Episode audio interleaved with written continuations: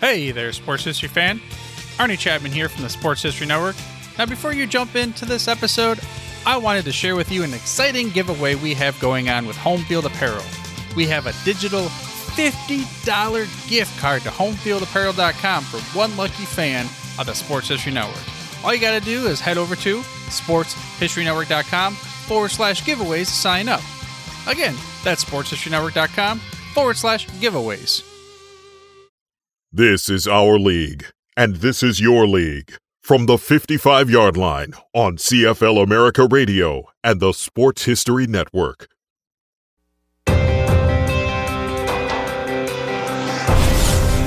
This is a league of A's and BCs. It's green and red and gold and black and blue. This is a league with two official languages and many unofficial languages. It's East versus West, wheat versus iron, love versus hate. This is a league where superstars are extraordinary and ordinary at the same time. It's a league of ice, of fog, of mud, and wind. And for one Sunday in November, it's the nation's glue. This is a league as diverse as a country, a league of Jacksons and Kwongs, Johnsons, Moscas, O'Shea's, and Hajrullahus. This is his league, his league, her league, their league, and their league. It's my league, and it's your league. This is our league.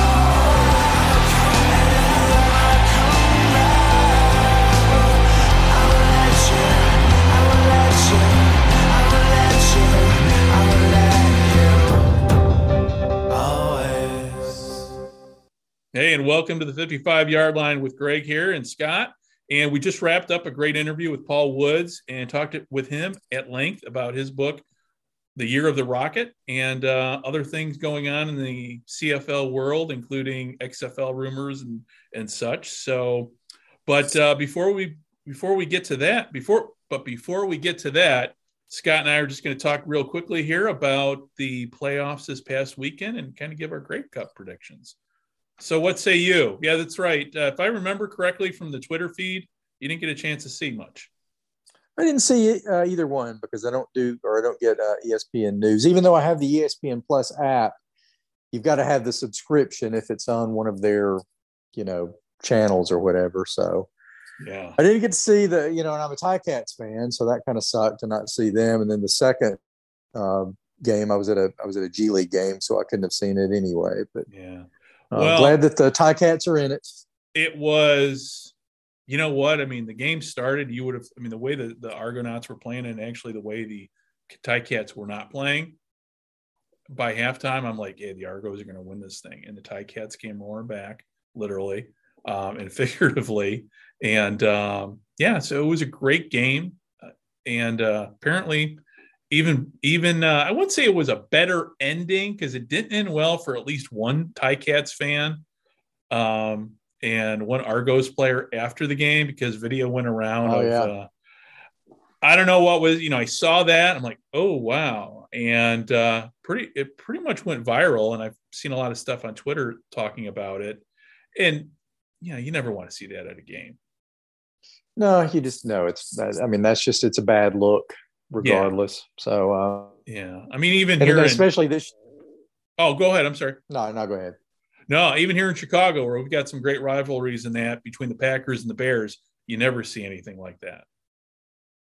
Well, this this whole season with the CFL, I mean, they don't need any more bad news. I mean, it's been kind of, you know, just with the the level of play and and you know, it's like the commissioner just kind of disappeared. I assume they still have one, but yeah, you know what? Eh, you know what? It's a good point. And we were talking to Paul. I didn't bring that up, but yeah, where is where has Randy been?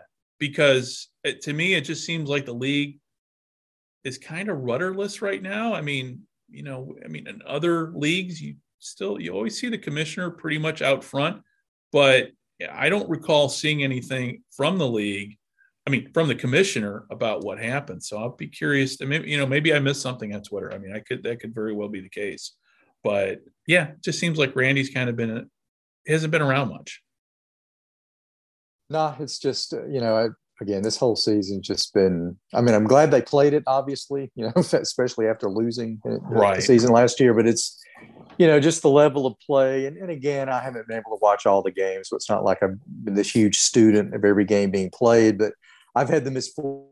Usually, the games I have watched have been mostly boring, and that's yeah. that's not what I want to see when I'm watching the Canadian Football League. You know? Yeah, yeah. No, I'm right there with you. And uh, we had the Winnipeg Saskatchewan game, um, which was a great game. But ulti- I mean, anybody who watched that the Roughriders really gave them a good game, and they, there were some turnovers. And I'm thinking, oh, I think they might. They're gonna they're gonna give them a run, and they did. But ultimately, you know, the big blue machine just wore them down.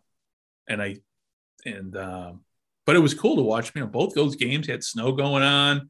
There was that element, so I'm looking forward to next this coming weekend when you know, thank God the game will be on. Is it going to be on ESPN or ESPN two? Usually it's it's, ES, it's ESPN two. Yeah and that's right. uh, yeah, that's that's a big day for me. I mean, the Grey Cup is all, regardless of who's in it, it's always a, a big event for me. But the fact that I'm a Ticats fan and they're in it makes it makes it it's better. Gonna, yeah, it's going to be an interesting uh, Sunday night for me because I will have the Bears Packers because they're playing a night game. They're playing the Sunday night game, and then you've got the Grey Cup going on right about the same time.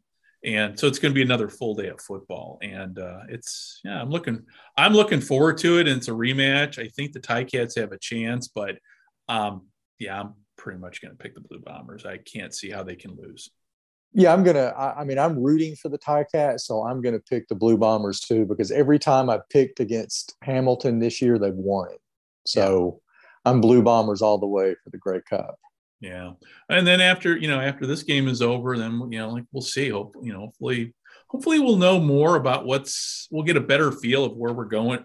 The league is going into the next season, but you know after you know after our talk with Paul, I there's a lot there's a lot more questions and answers at this point in terms of yeah, and and I always love to hear from him because he he knows a whole lot more about it than we do. So when he when he talks about you know when he has a certain uh, idea of how he thinks it's going, I'm gonna I'm gonna trust his gut a lot Me more than too. a lot of people. So it's very interesting. I think people are gonna really really be interested in in what he had to say. Yeah, and I love how when we talk with him just about kind of media coverage and everything, and he tells you, hey, who to listen to, who not to listen to. And I did appreciate yep. that because, you know, I've kind of been, you know, I, I kind of get, and I'll say it, I get on my high horse a little bit about recording and facts and accurate. And it's one thing to, to report the fact that there are rumors out there. It's another to report rumors as fact. And sometimes there's, there's a blurring of the lines. And I think that happens a lot here down in the States. But to me, I've always, when anything's been going on in the CFL, I always trust people who know the league have reported on the league for year. For instance, like our, our buddy Rob Vanstone, he, um, you know, has written for the written about the Riders for years up there in Regina, and um, you know, Paul talks. We talk several other people too. So, but it's going to be. It's, it's. I think we're entering a new era in terms of you know, kind of with the cross culture. And there were a lot of CFL, a lot of new CFL fans this year that came because of the XFL talks, which is great. And I was happy to see that and got some great podcasters out there like Mark and I'm sorry, um, Reed and Paul with the Mark cast, and then our buddies at the Red, White, and um, Red, White, and Blue podcast. Um, Red Rouge, White, and Blue podcast. I'm sorry, Oz. I'm I'm I'm sorry, Joe. It's um. So you've got just a lot of new American fans that are, that are starting to learn the game. So hopefully that bodes well for the future. And you know, the XFL starting back up, and who knows what's going to happen with the USFL, where it's going to be. Yeah. And last you heard, you think Birmingham may, is might might be out of it right now? Well, you know, again, that, this is just speculation on my part because the the soccer team, the USL soccer team in Birmingham, signed a lease on Tuesday with Protective Stadium. So I'm just assuming because you know the USL Stadium in a non-pandemic year starts in March, so they would be playing the same time the USL, the USF, the new USFL plans to play, obviously they're going to look for home dates. And since they're the primary tenant, right. I don't know how uh, the USFL could use it as a hub to around the soccer team schedule. Not they could play at Legion Field. Well, that's what I was going to ask you. Could they they just do the whole USFL season at Legion Field? Yeah, yeah. I mean, you know, they, they could do that, but you know, my question is, you know, city leaders were all hyped up about it and saying that an announcement was imminent, and that was more month ago and just nothing. I mean, there's been absolutely nothing. And that's just, that's a red flag to me. Yeah. I mean, you'd think they at least say, look, we're still negotiating. This is what we're doing. And it's just, I don't know. It just makes me wonder if, you know, maybe Fox decided to do something else. I mean, since this first season's basically just going to be a, a job fair TV right. deal anyway, you could yeah. you know hold it in some small stadium and just stage the games there you know? yeah and and so. too i mean it, when you and I both know when you have stuff come up like uncertainties, it does in a way kind of it give it, it solidifies the fact that the USFL is going to be minor league football. Period. Yeah, and and you know, and my thing, I mean, I you know whether it's the USFL, XFL, Major League Football, whatever, blah. You know, I want them. All, I've said it a billion times. I want them to succeed. I wish them the best. Yeah. But you know, with Birmingham trying to put all this money out there, I don't want to see Birmingham left holding the bag. So if there's any question about what's going to happen, I would rather Birmingham not be the hub and not be left with all this money spent on something that may or may not last, you know?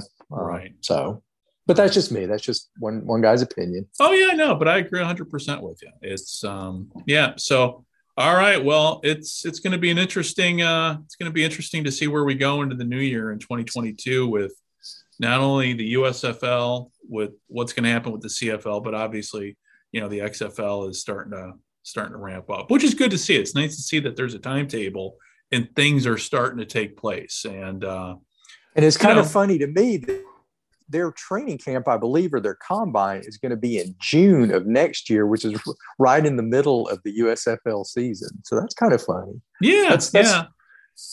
Well, I mean, there's a the thing is, I mean, there's plenty. There's a lot of football play guys out there who want to play football. So you know, maybe I think, you know, possibly, and I talked, you know, I've mentioned before, paradigm shift coming. Maybe this is all part of it. And, you know, maybe in 2023, you know, even though they called off talks, maybe we'll have a, a combined league or something with CFL and who knows? Maybe the XFL will buy the USFL. I mean, so many things could happen yeah. between now and then, and we could have we could still be wearing masks and uh, getting booster shots for you know another unnamed variant out there too. So there's a lot of things coming down. But the one thing that is coming down for everybody, um, we're going to be talking with Paul Woods here at the end of this. But actually, before you listen to Paul Woods, got a little. I'm I'm going to toss something in there that I know everybody will enjoy about John Candy and the Argos,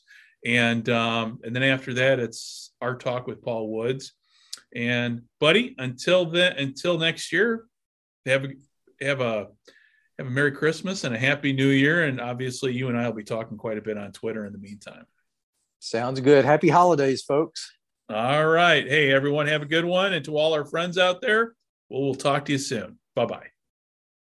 At the Sports History Network, we're all about sports yesteryear, and so we're so pleased to introduce you to Row One, an online memorabilia gallery and shop that brings your sports history to life anywhere. The Row One gallery includes over 5,200 gorgeously reproduced prints of team posters, game program covers, game tickets, advertisements, and more in baseball, pro and college football, pro and college basketball, and more. And any gallery item may be printed in a variety of sizes on wood, metal, canvas, acrylic, or poster paper. And in Row One shop, check out the thousands more of you unique items with a retro and historical designs dating back to 1876, including t-shirts, long sleeve shirts, phone cases, mugs, blankets, pillows, towels, and even shower curtains. Go to sportshistorynetwork.com, ROW number one, for access to the full Row 1 catalog and for gallery prints and gift items, plus get a 15% discount off all prints on the Row 1 Pictorum Gallery with coupon code SHN15. Follow the link on the show notes.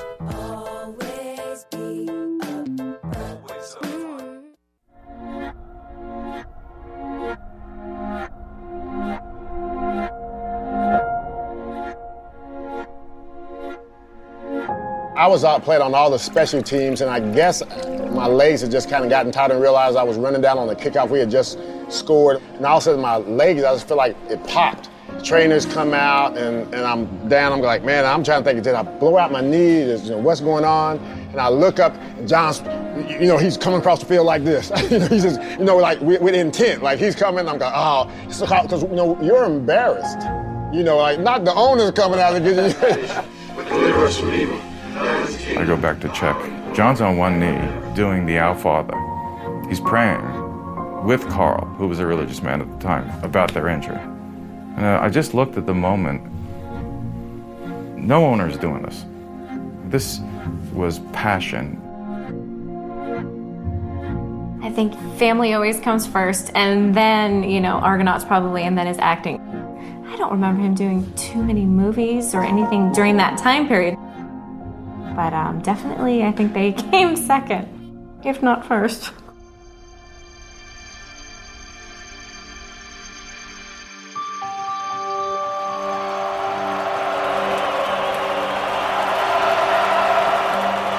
He really did live and die double blue.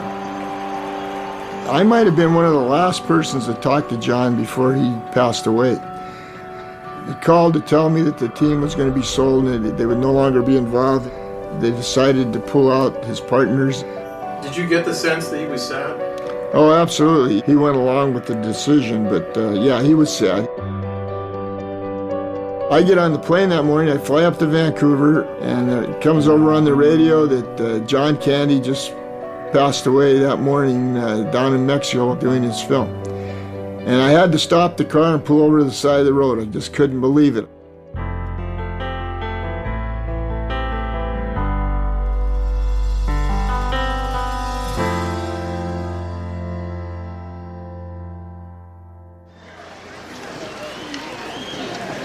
Who wants an orange whip? Orange whip? Orange whip? Three orange whips. John Candy was a, a bona fide movie star comic movie star. Where do you live?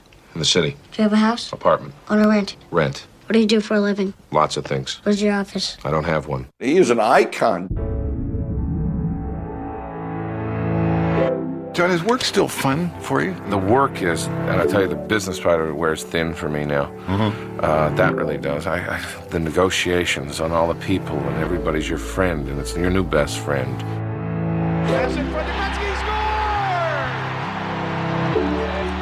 I'm going through that point in my life, I think, right now. I'm sort of cutting back and reflecting and looking back. What do I want to do now? I was uh, on the board of directors of Hollywood Park Racetrack. On the board was Harry Ornest. And uh, we were talking one day, and he just said, uh, You know, you, you like Canadian sports. He said, I just uh, bought into the Toronto Argonauts in the CFL. I said, Oh, that's interesting. John loved it more than anybody. And I think one of the reasons that Bruce McNall actually pursued the Toronto Argonauts is because John Candy uh, so much wanted to be a part of it. In February 1991, Bruce McNall, Wayne Gretzky, and John Candy purchased the Toronto Argonauts. We bought the team for five million, and John and uh, Wayne each took ten percent. I realized one thing at the time, though, with John, and that is that, you know, this could get expensive. So I said, you know, maybe we should cap John. So we did. We capped him at a million dollars, I think it was, so that he couldn't lose more than that no matter what happens. Going into ownership with Bruce McNall and Wayne Gretzky was a perfect fit for John Candy. McNall was a successful and high profile sports owner who, in dramatic star studded fashion, had turned the Los Angeles Kings around and made hockey a hot attraction in Southern California. McNall saw similar turnaround potential in both the Argonauts and the CFL. But for John Candy, purchasing the Toronto Argonauts was about much more than business, it was personal.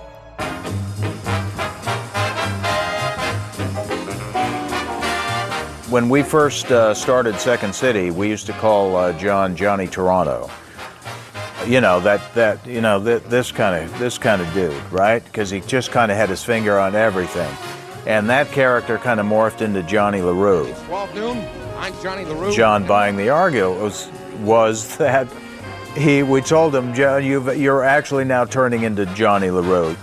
You now own a football team. It was just kind of like this like uh, Argonaut tidal wave kind of hit our family. You just see there was excitement all around about it. It got to the point where um, on my mom's birthday we had a Rose Bowl, so we would actually create our own football teams. We'd get everyone, we'd get jerseys made, and you know we had teams and we'd play together. How great is it? He becomes an owner of his hometown team. Just think about how great is that. So he was very, just loved it.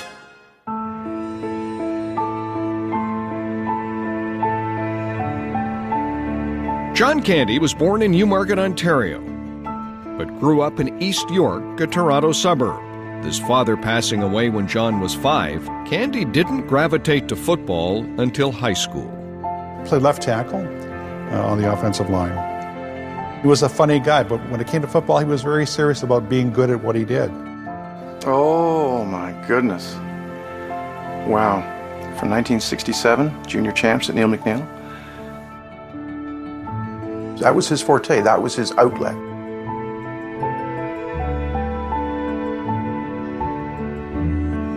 Toronto on the Hamilton 26 yard line. Cookie Gilchrist, Dick Shatto, they were our football heroes for sure. John definitely had seasons tickets. That was a quasi religion for him, you know, going to Argo games. He wanted a career in football. When he was in high school, he's like, okay, I'm going to be a football player. He had a like pretty serious knee injury that prevented him from playing further, and I think that he was uh, saddened by that because I, I know he loved football very much. I had started a talent agency, and we had opened an office right across from Eaton's College Street. And they had a cafeteria in the basement. And a couple of times I had bumped into this young man, and we just got along great. I asked him what he wanted to do. Did he want to be an actor? And he sort of said no, he wanted to be a football player. But he'd been injured, and it just so happened that that day um, we got delivered to us a commercial, and they were looking for young men to play in a football team. To his surprise, he got it. And I told him, Here, you're playing a football player now. You, you can say you were a football player. And he said, Yes, but one day I'm going to own the Argos. And I thought it, it was a joke. And he was serious. He said, No, I'm going to own the Argos. It's become the National Football League's rite of spring.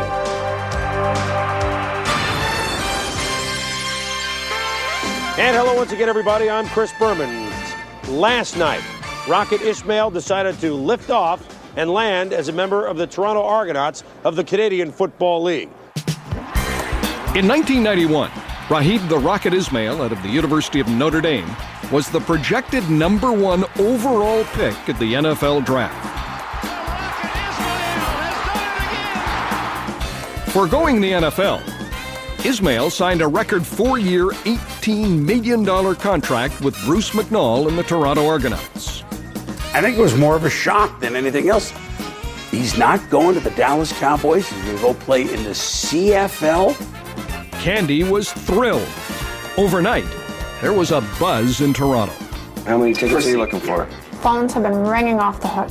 Everyone was talking about the Argonauts. Would you welcome John Candy and Maureen O'Hara? Has uh, has John tried to sell you an interest in any, in any football teams at all? Not. Ah! Hmm. Thank you. the Argonauts, yes. You're going to be involved in picking players and all that stuff? I'll be blocking for them. With that kind of money, I'm looking after 'em. That was just John improvising, you know. He is such a fan. He was so great that way. Living his dream as an Argo owner, the 40 year old movie star put his career on hold and became a tireless promoter of his beloved Argonauts. The vision was every game was going to be an event. We wanted to make every game a special event, and we kicked it off with the Blues Brothers at, at halftime and post game.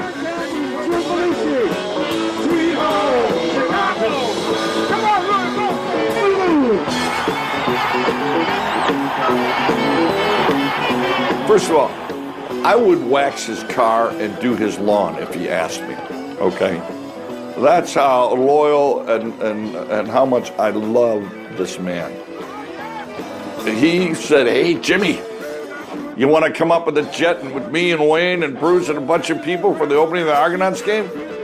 I went, When's the date?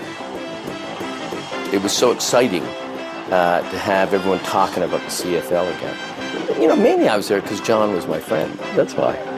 Yes, he lived in LA, but he really loved being Canadian. I think that was his passion for, you know, being a part of this team. He wanted to bring his friends up there and show them a good time and also show him what he was, you know, proud of. It was showtime every week. It's the Sky Dome when the when the roof opened, baby, it was showtime. I remember the league needing a shot in the arm, and they absolutely provided that. It was the place to be. We came to see the show. All these seats used to be empty last year. You have a major movie star who would go to every little nook and cranny to sell not only the Toronto Argonauts, but the whole CFL. All of Vancouver HB there? Yeah. We toured the country. We went to every every CFL city. And you know, he was flying around on his own nickel. At the time, the CFL had a rule that you couldn't lift the blackout unless it was a sellout. John would then do 24 hours of media, pleading to the fans, come buy a ticket, we're lifting this blackout. Thank you all for showing up. It's terrific. You know, there are tickets still available. We would get up at four o'clock in the morning and we'd get in the car and we'd drive to every morning radio show. John Candy, who's been signing autographs for the last hour or so. We would rally the community, we would go to charity events. I believe we busted every blackout that season. He truly enjoyed going to the games and he loved being a part owner of the Toronto Argonauts. There's no question about it. Promoting the league was the dream role for John. But the real payoff, the heart of the matter, was his love for the players. He wanted to hang out with the players, not just in the locker room. He'd invite the guys out, you know, he'd, he'd call you if you were injured. I think he would have been with us every second if he could have been. You know, I remember in Calgary when I had a concussion, and I remember John came into the hospital, and everybody was like, "Oh, John Candy's here, John Candy." So, and also it made me feel even more important because I was like, yo, John Candy coming to see me. His heart was so big. Mike, they don't have a cappuccino machine in the locker room. You know, we. That's, next thing you know, one shows up. You know. He pulled out an old pack of matches and he wrote his name and uh, he put candy on it and he gave me his phone number and he said, anything you guys need, anytime, I'll always be there for you. You know, we can't tell him, but here I'm telling him he did a wonderful job. He touched a lot of us. With John's passion for the game, you didn't want to let him down. Dunigan looks to the end zone. Touchdown! We didn't lose one game at home that year, which included the Eastern Final where there were 50,000 fans in the stands. Final score 42-3. The Toronto Argonauts are heading for the Grey Cup. Going into the Grey Cup game, I remember John was like, make sure you guys put your helmet up there one more time. You show them who's going to dictate the game, and I, I, I get goosebumps still talking about it. The most inspirational moment for me that entire year may have been John Candy standing on the sideline in a leather coat in 20 below at the Grey Cup. He's not up in the press box where the, you know all the heat and all. He, he, he, he is down on the field with his guys. And now all of a sudden, I'm not as cold. It's the 1991 edition of the Toronto Argonauts. 36-21 victors over the Calgary Stampeders today at Winnipeg Stadium. And it's appropriate. This is beaming. You know, it's like this is this is a this is so happy. We had speeches. I got up there and I said, This is about one person. John, please get up here. John got up there and got emotional and he started crying. To own a team and to see that team in one season go from I wonder how they'll do to winning the Grey Cup was as thrilling for John as anything could have been. We had the parade uh, downtown, and it was just like, man, everybody was so happy. And man, I just remember jumping on his back and hugging him, man. He wanted to do something special for the city, and he was actually able to accomplish it and, and to be a part of it. It really made me feel good. The pride that he must have felt as a, as a local boy, hoisting that cup, the parade here, that, that must have been huge for him. 91 was, was unbelievable. He brought back the, the passion, the glory of the, of the Toronto Argonauts and of the CFL.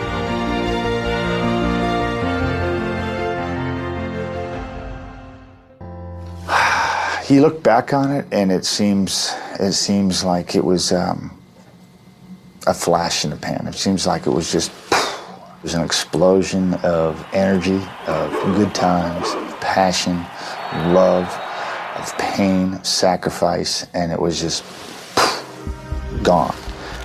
In 1992, the fairy tale came to an end. Despite winning a Grey Cup the previous year, the high priced Argonauts were losing money. Star quarterback Matt Dunigan left for Winnipeg, and the Argos missed the playoffs. McNall's commitment to the team began to waver. I had a big responsibility in my mind to, to John and Wayne. Uh, John was capped in the investment he'd made at a million dollars, but Wayne was not. So we both had to pour, pour money in, and I realized what could we do to change? I mean, we, we won the Grey Cup, we had Rocket. I didn't know what else we could do to bring revenues in. But Candy was determined to turn it around. I was always looking at angles to try and like boost, you know, ticket sales or uh, just keep you know morale going in the stands and on the on the field. The Rocket left for the NFL, and during a three-win season in 1993, Candy uncovered a heartbreaking truth. Do I remember the last time I saw John? Uh, yeah, John and I had a difficult conversation actually. Uh, John was not aware that Bruce had asked me uh, to find a buyer for the team. John felt that I uh, betrayed uh, him and the trust of the club. Um, at the time, I was doing what my boss told me to do.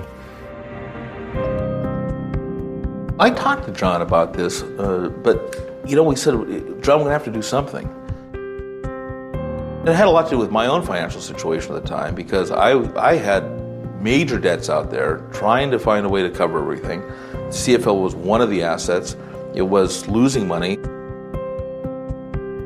As many assets as I had, a lot of it was a house of cards. I knew when money from our ticketing office was going to LA to pay hockey bills. You know, there's something going on. John was emotionally invested. He didn't want to sell. He was passionate about it. It meant everything to him. He knew what had to happen. He understood the issues. Uh, emotionally, though, you know, he, he wore his heart on his sleeve. And the, Tar- the Argonauts were a, a part of his family. And for him just to walk away from a family member, no, it wasn't going to happen with John.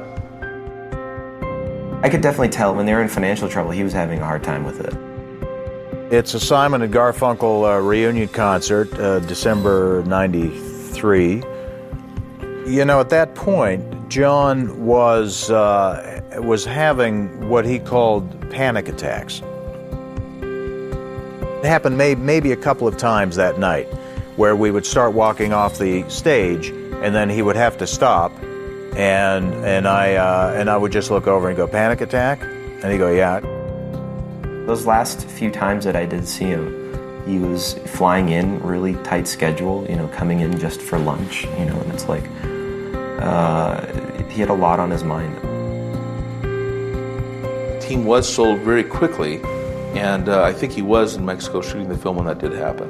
He got a phone call from uh, Toronto, and I, they'd been told that the team was sold. I know that that really hurt him.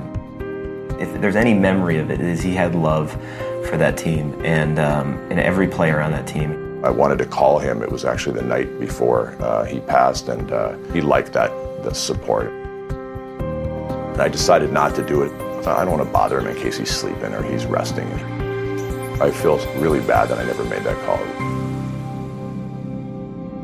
Good evening. It was news that caught everyone off guard. The laughter stopped, and there were more than a few tears. Canadian actor John Candy has died. I remember I was at work and I thought my brother was kidding because he called me up on the phone. And I said, man, quit messing around. He said, no, I just heard on the radio. You think about how many people have the opportunity to help people but don't.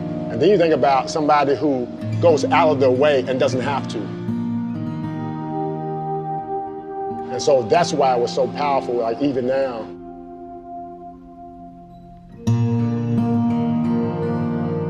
That little star right there. Uh, We, you know, we put this on uh, John's on our jersey the year that next year, in uh, in remembering John Candy.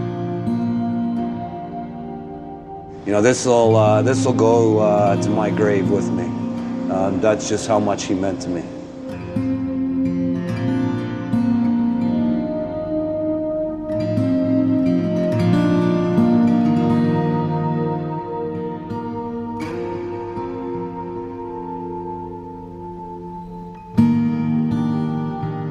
The only regret I have is that my fiasco that I created brought the whole thing into a mess where I had no choice but to sell it.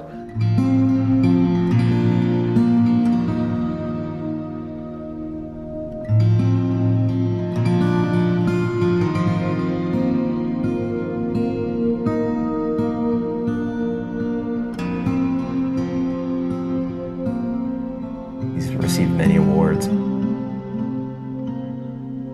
I think there wouldn't be a higher honor for him. He'd love it. For him to get his name finally put on it was, you know, a very big deal for us as a family, and you know, I know that uh, he's uh, somewhere, you know, smiling because of it. I think with anything in life, if you love, you, you don't care if you get paid or not, because you love doing it, because you have that passion for it. If you don't, if it's a job, then rethink it. If it's uh, think anything you do, you have to do it from your heart.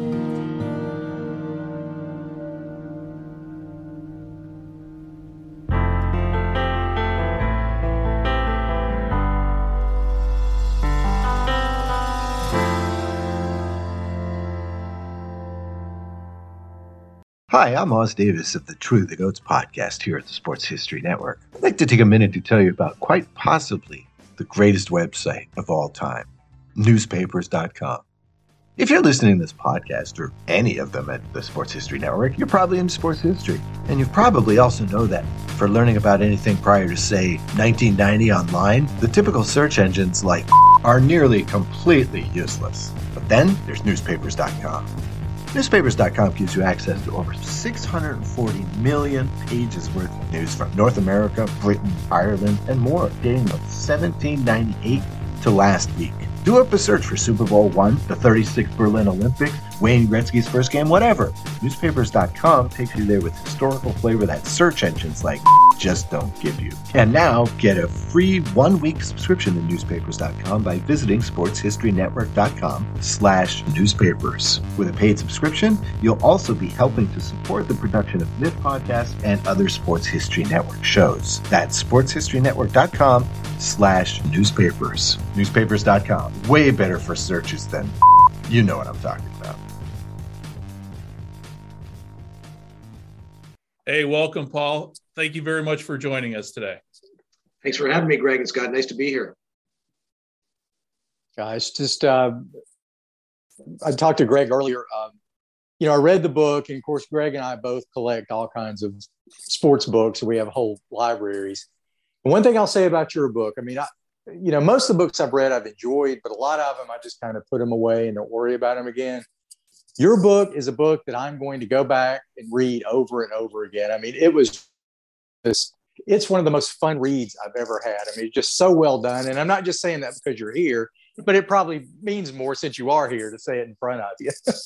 Well, thank you very much, Scott. I much appreciate it. I mean, I'm. Uh, it's thrilling to hear that it resonates with readers, and particularly with somebody like you who has written at least one book as well, which which I very much enjoyed, by the way. So thank you very much. Yeah, it was yeah. just it was fantastic, and there were just. I mean, everything. Obviously, if you're a football fan, a CFL fan, you're going to love it. But there's just so much there with the entertainment angle and everything. I mean, there's there's entry points for all sorts of different kinds of people. Yeah, well, you can tell why I wanted to write it, right? Because of all, because of that, because of the fact that there's just it's such a massive, broad, sweeping story with so many angles that go beyond football, and the football angles are amazing too, right? So there was so much there. It was a, it was definitely worth doing, and uh, it was worth every effort I put into it. Yeah, and I mean, you crossed. I mean, talking about that, I mean, you cross. I mean, literally, you're crossing continents. You're crossing sports, uh, and you know, the great part about this, obviously to me is as I was reading it, um, going to the the John Candy parts of, of it too. And um, how has the reception been? How has the reception been of the book in Canada? Are you getting a lot of when it came out? Um, how are sales? I guess in a way, how are sales going? Things going? Yeah, good, apparently very, apparently very well, Greg. I mean, I I've been told by the publisher that they're into a second printing, so that's obviously very positive. Oh yeah, that's um, great. They we we apparently got pretty good traction in the states. I, I heard something to suggest that there've been some something like a thousand or more copies sold south of the border, which is fantastic, uh, because obviously it's published by a Canadian outfit, and the, the bulk of the publicity was up here. Um, so yeah, it's great. I mean, uh, I've had I've had nothing but positive feedback. Um, a number of a number of outlets have reviewed it, uh, both on both in both Canada and the U.S. Uh, lots of I got lots of uh, uh, you know press coverage uh, right. in print, uh, on radio, in podcasts, and so on. Uh, so yeah, so far so good. I mean, we're in that last push before Christmas, and uh, hoping people that are going into stores looking for a sports book for their dad or their uncle or their brother will find it. Right? It's yeah. That's what that's that's what the big the big bookstore up here, Chapters Indigo, uh, told the publisher back in the spring when when it was still kind of you know being the, you know we were they were in the process of sort of finalizing the design and everything that they thought it was a great a great Christmas book for dad. So I, yeah. I could I could live with that. If a whole pile of dads get it for Christmas, that's fine with me, right? Well, I'll keep pushing the uh, John Candy memes out with your book. Uh, Absolutely. with your with your those. book. Yeah, that, the one with the one with with John holding the book that was a it's an absolute classic. I, I had to save that photo. That's just a beautiful picture, man. Well, you know how I am with the memes, and I was just sitting there one day, and I'm like, wait a minute, why? Oh, this is too perfect. And uh, so that's that was kind of the genesis of it. I think I was doing memes and respond to something else, and it dawned on me, why am I not putting Paul's book front and center on that. So that's that that was the whole genesis of that. Well, you, you did a great job. Like you got the you got the fingers holding the the book and everything. It's fantastic. and uh and with um with the reception. So with Toronto back in 91 and do you, or do you well let's do you see any parallels from where things were in 91 to net to now? And i know without getting too much of what might happen in the future but to me when i read the book it was almost like I, you know i kept referring back to where we're at to where we're at now. And i do see some parallels in in terms of you know the cfl was not in the greatest shape back in the early 90s uh, and um what lessons were learned during that period of time do you think that are applicable to what, kind of where we're at today well, that's a great question. Certainly, there were some parallels. I mean, you're you're right, and I get into this to some extent in the book about the fact that the league was in in pretty dire straits in a number of its markets at the time, um, and, and and interest had been declining in Toronto for most of the previous decade. I mean, the interest kind of peaked uh, in terms of you know in terms of attendance it, it peaked in i believe 78 uh, in toronto but interest was still high into the early 80s i mean the the 83 eastern final between the argos and tiger cats are you know the same that played this past weekend. Uh, it had 50 4,000 people at Sky, at, at not Sky Dome, at Exhibition Stadium. So the building was full and the place was rocking and interest was really high then. The Argos won the Grey Cup the week after. And, and, and you know, but from that point on, oddly enough, you know, the interest sort of gradually declined from 84 on. Uh, and by 1990, you know, they were in this great, giant new uh, stadium, Sky Dome, and they were not coming close to selling it out. They were, you know, averaging. I mean, the official average. I, I, have to go back and look at the numbers in the book, but I think the official average in 1990 was 32,000. But nobody believed that. It was more like 20 or 22 actual bodies in the seats. Uh, by today's standards would be really great, but at that right. time was seen as a big disaster in a in a 54,000 seat stadium. Um, I mean, the the one thing that I guess is probably different from from then to now uh, is that even though interest had been declining in the Argos over that decade, nobody seemed to think the Argos were the biggest problem in the CFL. And right now, I think you can find a lot of people that would say the Argo franchise is the biggest problem in the CFL. Um, you know, back then there was there was you know a bankrupt team in Ottawa, and Hamilton was drawing 11,000 fans with an owner that desperately wanted to get rid of them. Um, BC Lions were uh, we're had been through a succession of owners and we're struggling to find one. Uh, we just got a few years removed from Calgary Stampeders almost going out of business. Uh, the Montreal Alouettes had gone out of business. So there was a whole pile of problems. And the Argos, even though they were their, their attendance had dwindled bit by bit over the course of the 19 days, were still one of the bigger draws in the league and were not perceived as sort of on the verge of folding or anything else. Whereas now I, you know, I'm worried about their, their long-term future. Uh, in terms of the, the, the part of the question about, you know, what lessons can be drawn, it's, it's a really interesting question. Um, you know, it, it certainly was evident in 1991 that big names helped sell Canadian football in Toronto and around the CFL. I mean, bringing in, you know, John Candy and Wayne Gretzky and Bruce McNall and them signing Rocket Ismail sparked an, a massive amount of interest compared to what had been going on for the pri- previous decade or so. Uh, since last time big names had been brought up to the league, which was 81 with, with Vince Ferragamo coming up from the Rams and, and some other big name NFL players, Billy White, Shoes Johnson, and so on. That was really the last time there'd been big names brought into the league. So it was a decade earlier. And uh, when they when they when those names, of course, some of them weren't on the field. And Candy and McNall and Gretzky, they were owners. They were, they were in the owner's box or on the sidelines. They weren't playing, but they brought a lot of attention to the league uh, in Toronto and around around the CFL. Some people believe that if the Argos were to do that again, if they were to go out and get a really big name player, it might help sell football in Toronto. Um, I don't know if I buy it, frankly. I don't think I do. I mean, it might it might have a short term uh, uh, up, uptick like it did in '91. The Argos attendance did go up significantly in '91, but not to a sold out Sky Dome.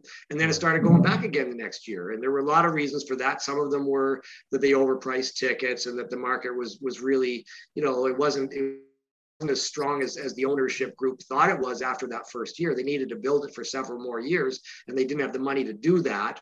Some of it was this weird habit that Torontonians have of, of losing interest in the Argos right after they win the championship. That seems to happen every time. Um, it's like people go, okay, we, we, can move on to something else now. We, we we've done that. Um, so in terms of a lesson, you know, I mean, I I don't think I don't think I mean we, we're not in a position right now to test it because the, the, the pricing of the two leagues has gone completely askew.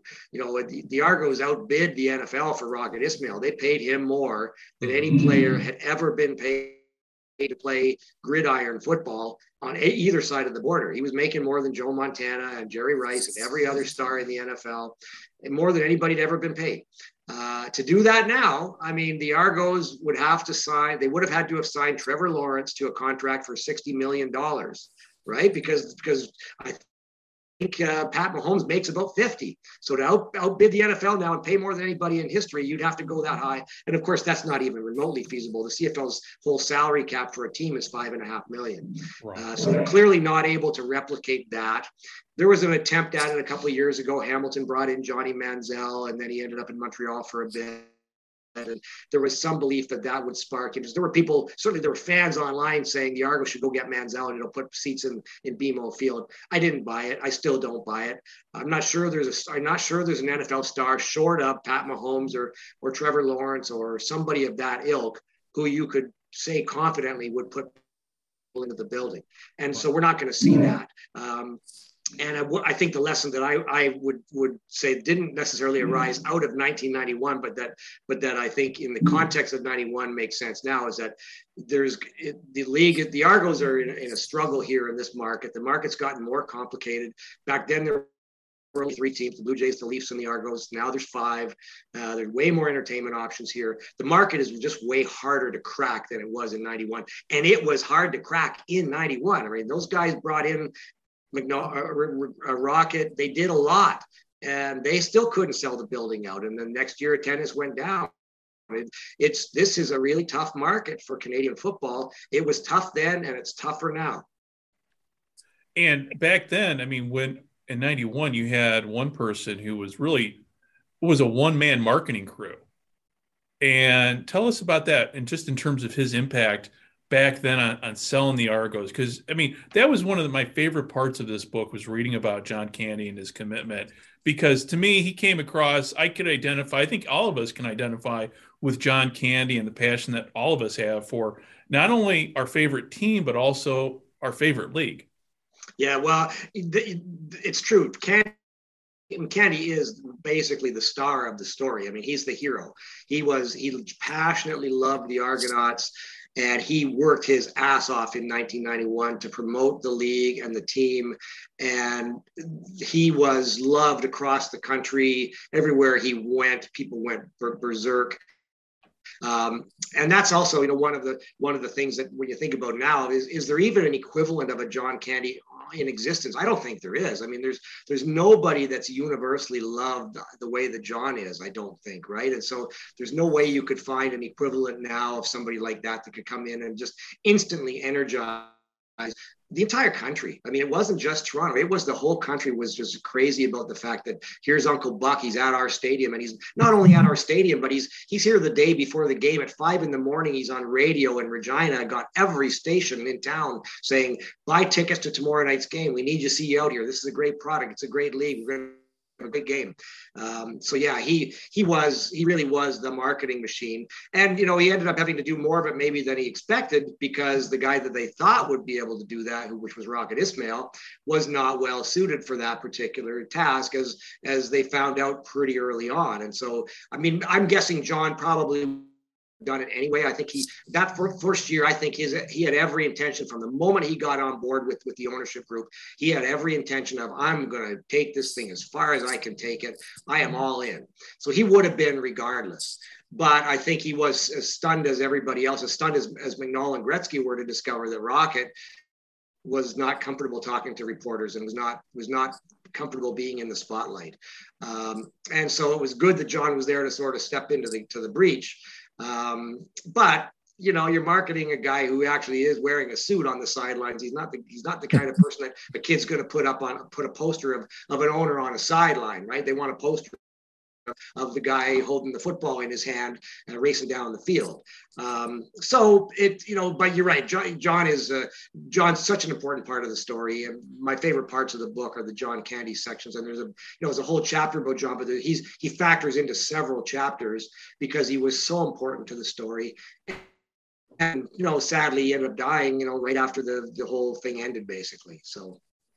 Well, the thing about him too, which which I love so much in the book, is you see whether it's whether it's an entertainer or a sports figure, you hope they're a certain way and you don't want to find out anything bad about him. Right. Well, you don't find out anything bad about John Cat. I mean, he really was just the good dude that you saw on screen. Yeah, it, you know, it's almost everybody I interviewed. I, I spoke to more than 100 people uh, for this book, and almost all of them had one-on-one time with John at some point during that year or during those three years. Uh, and nobody had a bad word to say about the man. I mean, so a few people did say that he party, right? He he could drink. He had a he he, he could he, he closed the bar. Uh, he drank a lot and he smoked a lot. There's no no secret of that. Um, but nobody ever saw a bad side of John Candy. I had one player tell me uh, one anecdote about how there was one time he was out in public at some function and some fan was really getting on his was really was really pestering him and john like threw a look at one of his aides like get me out of here. And that's the worst thing you heard about john is that he he just wanted to be taken away from from a from a from an annoying fan.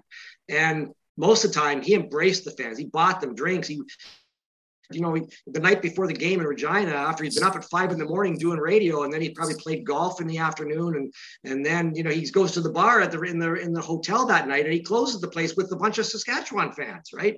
So it's, it's he was he really was what we thought he would, what we would like John Candy to be, having watched all those movies. Scott, that's exactly what he Exactly, was, right? yes. And, and I, I am glad. I, I really felt I had a kind of a solemn mission here to kind of do to make sure that John was portrayed that way because it, like I say, if you talk to 100 people and you hear that, you know it's true. Uh, and you know, the only book that's been written about John that I'm aware of is pretty nasty. Uh, Really? and I wanted to make sure. Oh yeah, it's it's yeah, it's about you know it's more about his addictions and his and you know the way he's he's he ran his business and stuff. It's just it's not a it doesn't paint a it doesn't paint a glowing picture of of John, and I just think that's wrong. I mean he's he's John's one of the greatest Canadians of all time. He's one of the most lovable humans on the face on the history of earth right and he doesn't deserve to be ripped to shreds and and i wanted to make sure that he was elevated by this story And you, you definitely did. And to me, he came across as the great unifier of the league. oh absolutely i mean he he, He was, I mean, uh, to me, I mean, like he was almost de facto commissioner for a year. Well, yeah, he became the chairman of the expansion committee, and and uh, they, uh, you know, they they ended up expanding for three years into the U.S. and, and that was driven by the McNall Group. But John John found the new owners of the Ottawa Rough Riders, the Gleibermans out of Detroit, and John was a driving force in some of the other owners that came up here. He was uh, he he really was, and you know, there's an interesting story book about the Gleibermans, how how uh, you know they were they were looking at buying the Hamilton Tiger Cats, and and when John found out about it, he was furious because the league at that point owned the Rough Riders because they'd gone bankrupt, and and so he says, why are you not uh, why are you guys not looking at buying Ottawa? And Lonnie Gleiberman says, well. We were directed towards the Tiger Cats by the commissioner, and the commissioner got pushed out of that thing pretty quick. The Argos brokered that sale, and next thing you know, the Gleibermans bought the Ottawa Rough Riders, which needed to happen.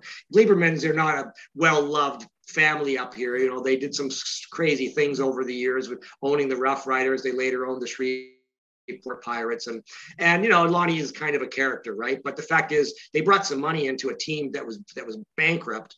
And it needed to have a savior, and John Candy brokered that deal. So you're right. He kind of was the de facto commissioner in a in a way for that first year. Yeah. And with Bruce McNall, now I know you talked a lot. It, you you talked a lot with him to for this book. Um, for those who don't know, I mean, when you talk about how he kind of started, he started, if I understood it correctly, he started out as basically a coin collector, and that's where the um, that's where the empire started. That eventually Yeah. fell. Yeah, that's right. I mean, Kramer, he, he, he, he, the story goes that he, he was, he was in a coin shop as a teenager and saw a, coin that was like, I don't know, 2000 years old or something. And it was like, it cost a couple of dollars. And he couldn't believe that you could own something 2000 years old and pay only $2 for it or whatever the amount was. It was some insignificant amount of money for this old ancient coin and that led him to start looking into you know antiquities and ancient coins in particular and of course he ended up doing some pretty some pretty uh, uh, sideways things like smuggling coins out of europe in his in his pants pockets on on planes and things uh, but he par- parlayed it all into a fortune eventually at least well it was a fortune but a big part of that fortune was was achieved by uh, by duping investors gullible investors who who just thought bruce really was a you know uh, a, a zillionaire with a midas touch and uh, everything he touches turns to gold. Well, it you know it turns out everything he touches was was money that somebody else had paid him on false pretenses, basically. Uh, but yeah, he's an interesting part of the story. And of course, Bruce admitted to me, you know, when he when he came in to, to buy the Argonauts, that he had an ulterior motive. He wanted an NFL franchise in Toronto. Uh, he thought he'd get the rights in Skydome and do that, so he made some efforts to do that.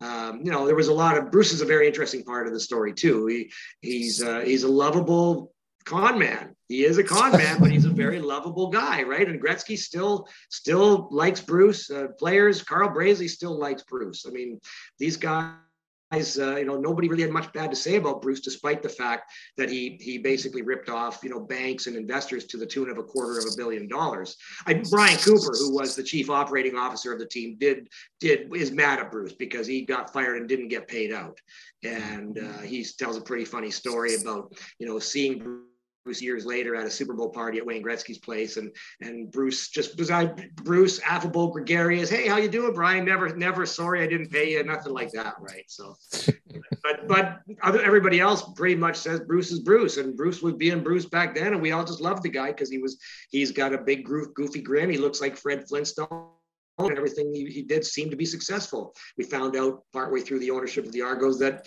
it wasn't everything wasn't successful. It was all a house of cards that that he built on you know one set of loans on another set of loans on another set of loans, and the wall started closing in about the second year of his ownership of the Argos, and by the third year he was desperate to sell the team because he needed the cash flow. Right, and and the Kings were I mean he had the Kings going in in L.A. too, and that was it, it sounded to me, and if I if, if it sounded to me just from reading your book that the king he was using the Kings to keep the Argos afloat. Well, yeah, you know, it's it's funny because the the people in there were some people in Toronto that thought that thought money was being funneled from the Argonauts down to LA, right? Um, which which doesn't really make much sense because the Argos weren't selling as many tickets as they needed to. There wasn't that kind of money flowing in. Right. But that just shows you how weird and and wacky the whole thing was. The money was flowing in various directions, and it was it was trying to constantly stay ahead of his creditors, basically. Yeah. Uh, the great anecdote in, the, in, there about how, you know, Danny Webb, the Argos equipment manager, got a call in 93 from the, the equipment manager of the Kings saying, Are you having any problems up there? Because they'd had a bunch of sticks repossessed. Like a stick order had been, had not repossessed, but a, a, an order of hockey sticks had been, had not been shipped because the, the, manufacturer was worried they weren't going to get paid. And that was the first time Danny thought, oh, there's something going on here. But there were people in the business offices of the Argos that were thinking, like, why are we sending checks down to LA? What I found out in the book is that it was more Brian Cooper was on the phone to LA saying, we need money. We don't. You got to. You got to float us more. We can't. We can't run this thing. And they weren't paying their bills. Right. There were. There were. There were suppliers in Toronto being stiffed by the Argos, which damaged the brand, and maybe in some ways damaged the brand immeasurably. At least among those individuals or businesses, they probably never did business with them again. Right. Right. Right. You know, the obviously I'm a Matt Dunigan fan because of the '95 Barracudas. You know, the the one and one and done season there but you know, I'm, I'm reading about him in your book, which is interesting. But then it leads me down the rabbit hole, which I'll call the Ballad of uh, of Ricky Foggie I mean, that was such, you know, that was such a great story about him, and I was completely unaware of, of how all that played out. But everything from you know not getting the start because of you know all the the shooting up of Matt's shoulder or whatever, to when Mark Rypien is being paraded as the new quarterback while he is the quarterback. I mean, it's that was kind of a just a sad time, you know, you look back on it because the, the dude did everything he was asked to do. I sure did. I mean, you know, Ricky, they would not have they would not have got to the Grey Cup in '91 probably if it were not for Ricky Foggie because Dunigan was hurt a lot. He kept getting injured and going on the shelf for games, game after game. Uh, they brought in Foggie in, in midway through the 1990s season because Matt and other quarterbacks were hurt, and he instantly started tearing it up. I mean, he lit the place up. There's a game in 1990 where he threw seven touchdown passes and ran for 100 yards. I mean, that, that's never been done in pro football anywhere, as far as I can tell. Um, and uh, you know, he, he, they won. The Argos were 13 and five in in uh, in 1991 uh, in the regular season, and I think Foggie was the starter for like I think for 10 of the 13 wins uh, something like that. And so, yeah, you know, and then uh, he he had to sit on the bench. He had to take a back seat. He'd never never got on the field in the '91 Grey Cup, despite the fact that he played the vast majority of the snaps that year. Um, and he expected to play the Grey Cup because Dunigan uh, fractured his clavicle the week before in the Eastern Final in two places and didn't pick up didn't pick up football all week. He couldn't throw the ball. He couldn't lift his arm and didn't practice. You know, he's in a sling all week long. And Foggie gets told the night before by Adam Rita, if, if the doctors say Matt can play, he's playing. And Ricky had to basically swallow his pride and accept it. And he, to his credit, I mean, he was a, a an absolute team guy. He, he said to he said to Rita, would you do it if, if, if this re- role was reversed? And he said, absolutely. He said, okay, coach, then I'm with you. And, uh, and then, you know, there's a great story in the book where uh, the, in those days, quarterbacks called their own plays. And uh, Dunigan didn't wasn't calling one play that Rita wanted to call that involved him a fake handoff, a like a, a, play action pass, where he had to sort of turn his back to the defense for a, for a, a split second to sort of draw them into the running back and he didn't want to do it because he was really hurt. And even though they'd shot up his his his shoulder, he was in a lot of pain and he couldn't lift his arm. And and Rita said, "You either call this player, I'm putting in Foggie." Uh, and and then he actually said, and then he, he said to Foggie, "Foggie, warm up." And Foggie says, "You're not going to do that." Why you coach? And he says, "Yeah, I damn well am. I if he's if he's if he's good enough to play, he's good enough to, to do the, the play that I called." Uh, and and you know what? Dunigan loves Foggie. Foggie loves Dunigan. They both love Rita. Um, but you're right. And the Ripper thing, you know, then then Matt leaves in free agency after the season, which was arguably one of the stupid mistakes mistakes that the organization made to let him go because he was the hero of the Grey Cup and he was a marquee name. He was the biggest named quarterback in the league at that time. Flutie was about to overtake him, and he really did in '92. But but Dunigan was a name figure and a, and a charismatic guy that could be sold. Right, good looking, big arm, all that stuff. Uh, gunslinger, uh, and they let him walk because he kept getting hurt, and they didn't want to pay him to sit on the injury list. Uh, and they're going, oh well, we'll give give the job to Ricky. Well, look how great he did the last two years. Well, but as as Matt says, and even Ricky would probably basically admit this, better suited as a backup. The better suited as a backup that you used a lot. He gave him the number one job, and and you know coming out of camp all of a sudden Mark Rypien's there the quarterback of the super bowl champion washington football team and he's on the sidelines in Skydome being touted as the next big name we're going to sign while Foggie's leading his team to 62 points against the Lions. Like what a what a, a slap in the face that was. And then they just went downhill from them from there in that 92 season. But yeah, Foggie's a Foggie's a great part of the story and he deserves recognition. I'm glad I was able to write a lot about Ricky because he he might be forgotten, right? He was sort of people would think of Ricky Foggie as a backup quarterback because that's kind of what he was, and he played about nine or ten years in the CFL all, altogether. He even came back years. He was in Arena League for many years, and he came back to the CFL briefly, I think.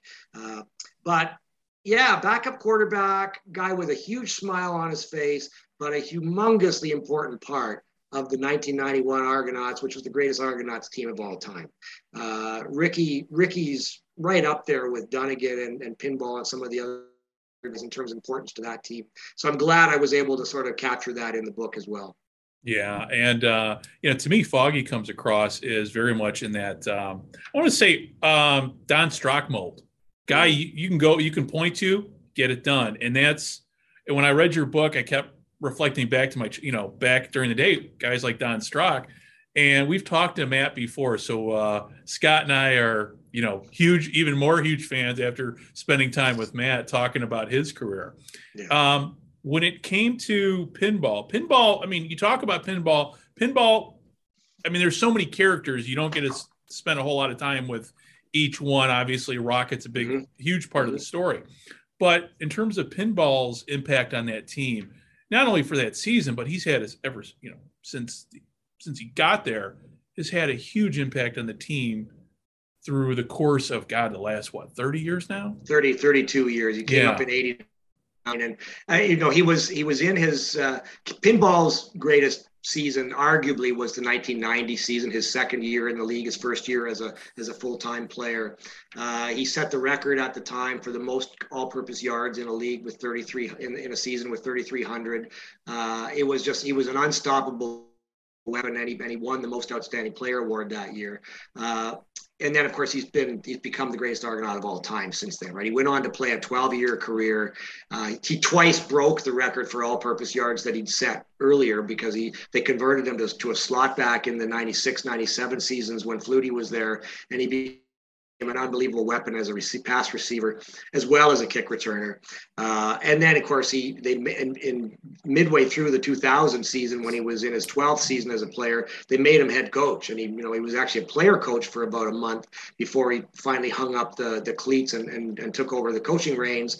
And he won a Grey Cup as a coach coach uh, in 2004, becoming, I believe, the first black head coach to win a Grey Cup in the Canadian Football League. Uh, now he's the general manager of the team. He's been the face of the franchise basically for 30 plus years. Uh, it's funny, you know, in 1991, he was hurt a, a, fair bit, and and he ended up not being as gigantic a factor on the field as he certainly not as he had been in 1990 when he was the focal point of the offense. Um, but he was a big important part of the of the, the, team because he became the mentor on the field mentor to Rocket. Uh, and uh, you know Rocket specifically says you know it was, it was his roommate Carl Brazley and his locker mate Pinball Clemens that really helped him grow up to become the man that he is now. Uh, pinball, unfortunately, was he was hurting bad during that Grey Cup. He suffered a, a, turf toe injury the week before in the Eastern Final, the same one where Dunigan uh, got his clavicle broken. Uh, pinball on a, on a great touchdown run hurt his suffered turf toe, which doesn't sound like a bad injury, but it's an incredible. Oh, it's bad. Oh, it's very bad. Debilitating injury. And in fact, he said it. He was all hurt all through the '92 season with that injury. Yeah. Um, so in the '91 Grey Cup, pinball had to become the most uh, elaborate decoy imaginable. They they they Calgary had to respect him because of who he was and what he could do, and they took their best defensive back, uh, Daryl and he shadowed Pinball the whole game. And Pinball ran decoy routes, routes the whole game, including on that play action pass where Dunigan threw the long touchdown pass to Darrell K. Smith. It was set up by Pinball faking a run into the line. And uh, he only touched the ball, I think, three or four times in the 91 Grey Cup. He was not the factor that you'd think of. Uh, and he certainly was a much bigger factor in the 96 and 97 Grey Cups. Uh, but very important as a, as a presence in the in the, the, market, very important as a presence in the room, and very important as a mentor to Rocket Ismail. Yeah, and uh, when it comes to Rocket, and I know you weren't able, he didn't want to be interviewed for the book, and obviously the title is all is the year of the Rocket. So let's talk about him coming to Canada and you know he was only what he was only 20 if i if i remember the age? Yeah he turned he was 21 i believe. I think he turned 22 just before the grey cup in 91 so he was okay. 21 yeah. So you got a young kid coming up north after you know standout career at notre dame and all these expectations are put on him as this not only savior of the franchise but savior of the league. Did he kind of know that's what was going to be expected of him at the outset or i mean yeah i mean it just seems to me i mean it just seems to me he didn't have enough people down here i guess saying hey this is what's going to be expected of you. Maybe i'm wrong in, in, that. Yeah that's that's a great question greg you know because i mean I, I, there's no doubt in my mind based on all the research i did all the interviews i i, I did and, and everything i read and watched about this that the organization itself did not do its full due diligence on whether Rocket had the right mentality to be what they wanted him to be. They wanted to be the Wayne Gretzky of Canadian football, the biggest star, the biggest attraction, the, the front person, the spokesperson, the savior of the league, as you described it. Uh, and it was not his, his personality was not suited for that. And they did not find that out. The organization did not find that out until he was already in on the team. He was in camp. He was, you know, in fact, it was even during training camp that they were starting to see, oh, holy crap, he's not, he's not big in all this interaction with the press. Um, you know, was he? He may not have been properly served by by his uh, his Team Rocket, as they were called, because he had a whole raft of agents and advisors and so on. Um, but at the same time, I mean, they're offering to pay you more than way more than he would have been paid if he had been the number one draft pick in the NFL, which he was touted right. as being. He, you know, they, ended up being Russell Maryland, who got picked by the Cowboys, and I think I think Russell Maryland got paid $8 million over five years. Well, Rocket got paid $9 million over two years and it would have been 18 over four had he stayed for the last two years of the career of the contract. So how could you turn that down? Um, and you know the, the fact is Rocket was Rocket I think he is and he was a really lovable uh, gregarious guy in many ways. Um, you know, he's got a great smile and he's and he's uh, he's uh, he's just he's a fun person to be around. But he didn't want to do it publicly. He, he's happy to do it in the locker room and with his friends, but he wasn't happy to do it in front of the cameras. Um, and for better or worse, they uh, they didn't find that until it was they were in, like they're locked into him. He did, to his credit, he, he performed on the field, particularly in '91. He lived up to his to his money. Um, but his, but the thing is, his money wasn't being paid for on the field, right? He, yeah, they needed him to help to win the Grey Cup, but he made his, his CFL playing contract was one hundred and ten thousand dollars his his sponsorship and promotion contract was four and a half million. Uh, so they needed that that was that was the reason he was up here. It wasn't because he was going to give them the Argos another weapon. Sure, that was nice, uh, and that last weapon became a hugely important weapon for the team as they got into the as deeper into that season. Uh, but yeah, you know he he he. I don't think he knew what he was in for. Um, I think he probably thought I'll just it'll just be like Notre Dame. I'll you know I'll be I'll be sheltered. I'll be shielded. I'll play on the I'll play on the field. I'll become good friends with my teammates. I'll be a good team man. Um, I'll defer to the stars like Dunigan and Pinball and DK, and everything will be fine. But you know what? Four and a half million dollars, which in those days was gigantic money you got to do more than than defer to those guys and, and tell journalists to go talk to pinball. You gotta you gotta be out front all the time. Uh, and so that was a problem, and it you know it's it's it's it's one of the reasons. It, the year of the rocket. I mean, it was it, the whole rocket. Everything revolved around the rocket to some extent that year, um, on the field and off the field.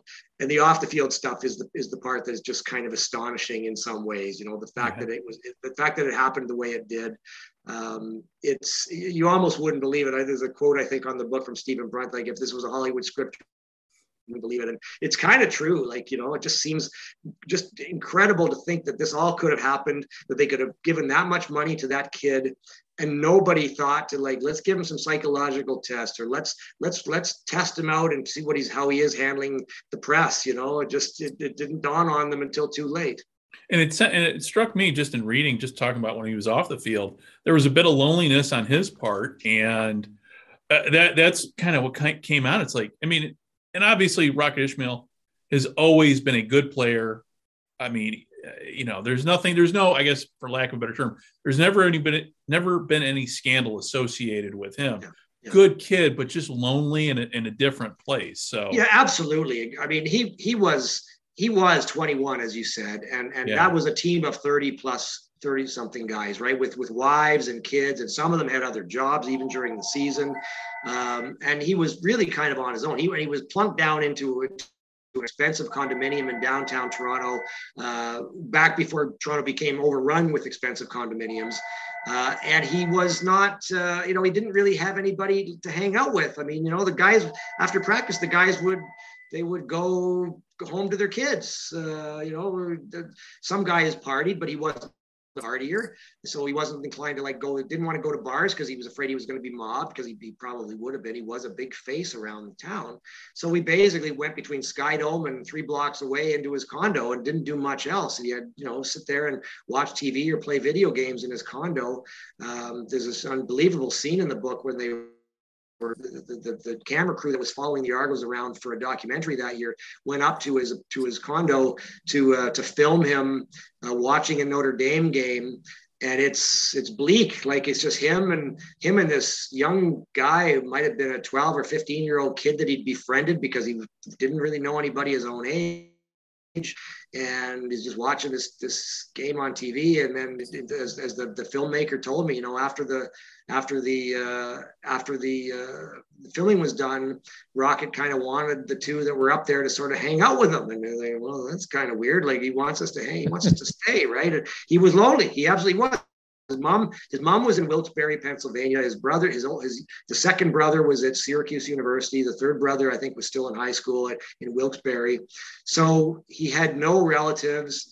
Uh, he made, you know, Carl Brazley was a great uh, mentor for road games, but you know, Carl had a family, and Carl lived you know, lived at a home somewhere in, in the Toronto area. He didn't, wasn't going to hang out with Rocket every day. Pinball, you know, pinball had other stuff to do. It's, you, you know, there was only one other guy on that team that was 21 years old, JP Izquierdo, who was a Canadian running back slash slot back out of the University of Calgary. The two had virtually nothing in common other than their age. I mean, JP Izquierdo was making thirty thousand dollars. Rocket was making four and a half million. And, and JP, you know, came out of a hard scrabble environment in Western Canada. Rocket came out of Notre Dame, uh, small town before that in Wilkes-Barre. But uh, so yeah, he was he was a lonely guy. I mean, I I hoped that in the book it would capture. You're right, Greg. He didn't he didn't speak to me about you know wouldn't be interviewed, and that's too bad because I would have liked to have heard his his view on everything now that 30 years have passed. But I wanted to make sure that it was a well-rounded picture to show that it wasn't just this wasn't a bad dude. This was a this was a guy who had an unbelievable amount of pressure thrust upon him, uh, and many people would not have responded properly. There aren't that many Wayne Gretzky's, as as Gretzky's dad said to Bruce McNall. There's only one Wayne Gretzky. Uh, you know, Gretzky was used to dealing with the he was 11 years old. And by the time he bought the team along with McNall and Candy, he was in his 30s and he, he could handle that stuff no problem. Rock had been a small small town in Pennsylvania. Then he went to Notre Dame, where he was really well insulated and protected. He did have to talk to the press from time to time, as I as I learned, and it comes out in the book. But he really had he had, didn't have a whole lot of hassles at Notre Dame. Not the kind you had when you're in, now you're the savior of an entire football league, right? Yeah, there's a huge difference between the South Bend media and the media of an entire country. Yeah, absolutely. And and Notre Dame is, is this massively successful institution that was successful before Rocket got there was going to be successful after he left. It wasn't the you know what I got to go and I got to go and sell tickets in a city where they're where they've gone bankrupt. You know, like. I mean, I don't know how much of that specific stuff he he even understood or took on himself, but but I know that the they, the organization felt they had to kind of give him remedial media training from Candy and Gretzky pretty early on in the '91 season he basically, guys, like, it's not that I don't want to do it. I just don't know how. I've never done it, which, as it turned out, was not quite true. But he definitely, it was true that he didn't like doing it and, and was really not interested in doing it. And I, and maybe that's one of the reasons he didn't want to talk to me because he just didn't want to talk about that. Who knows?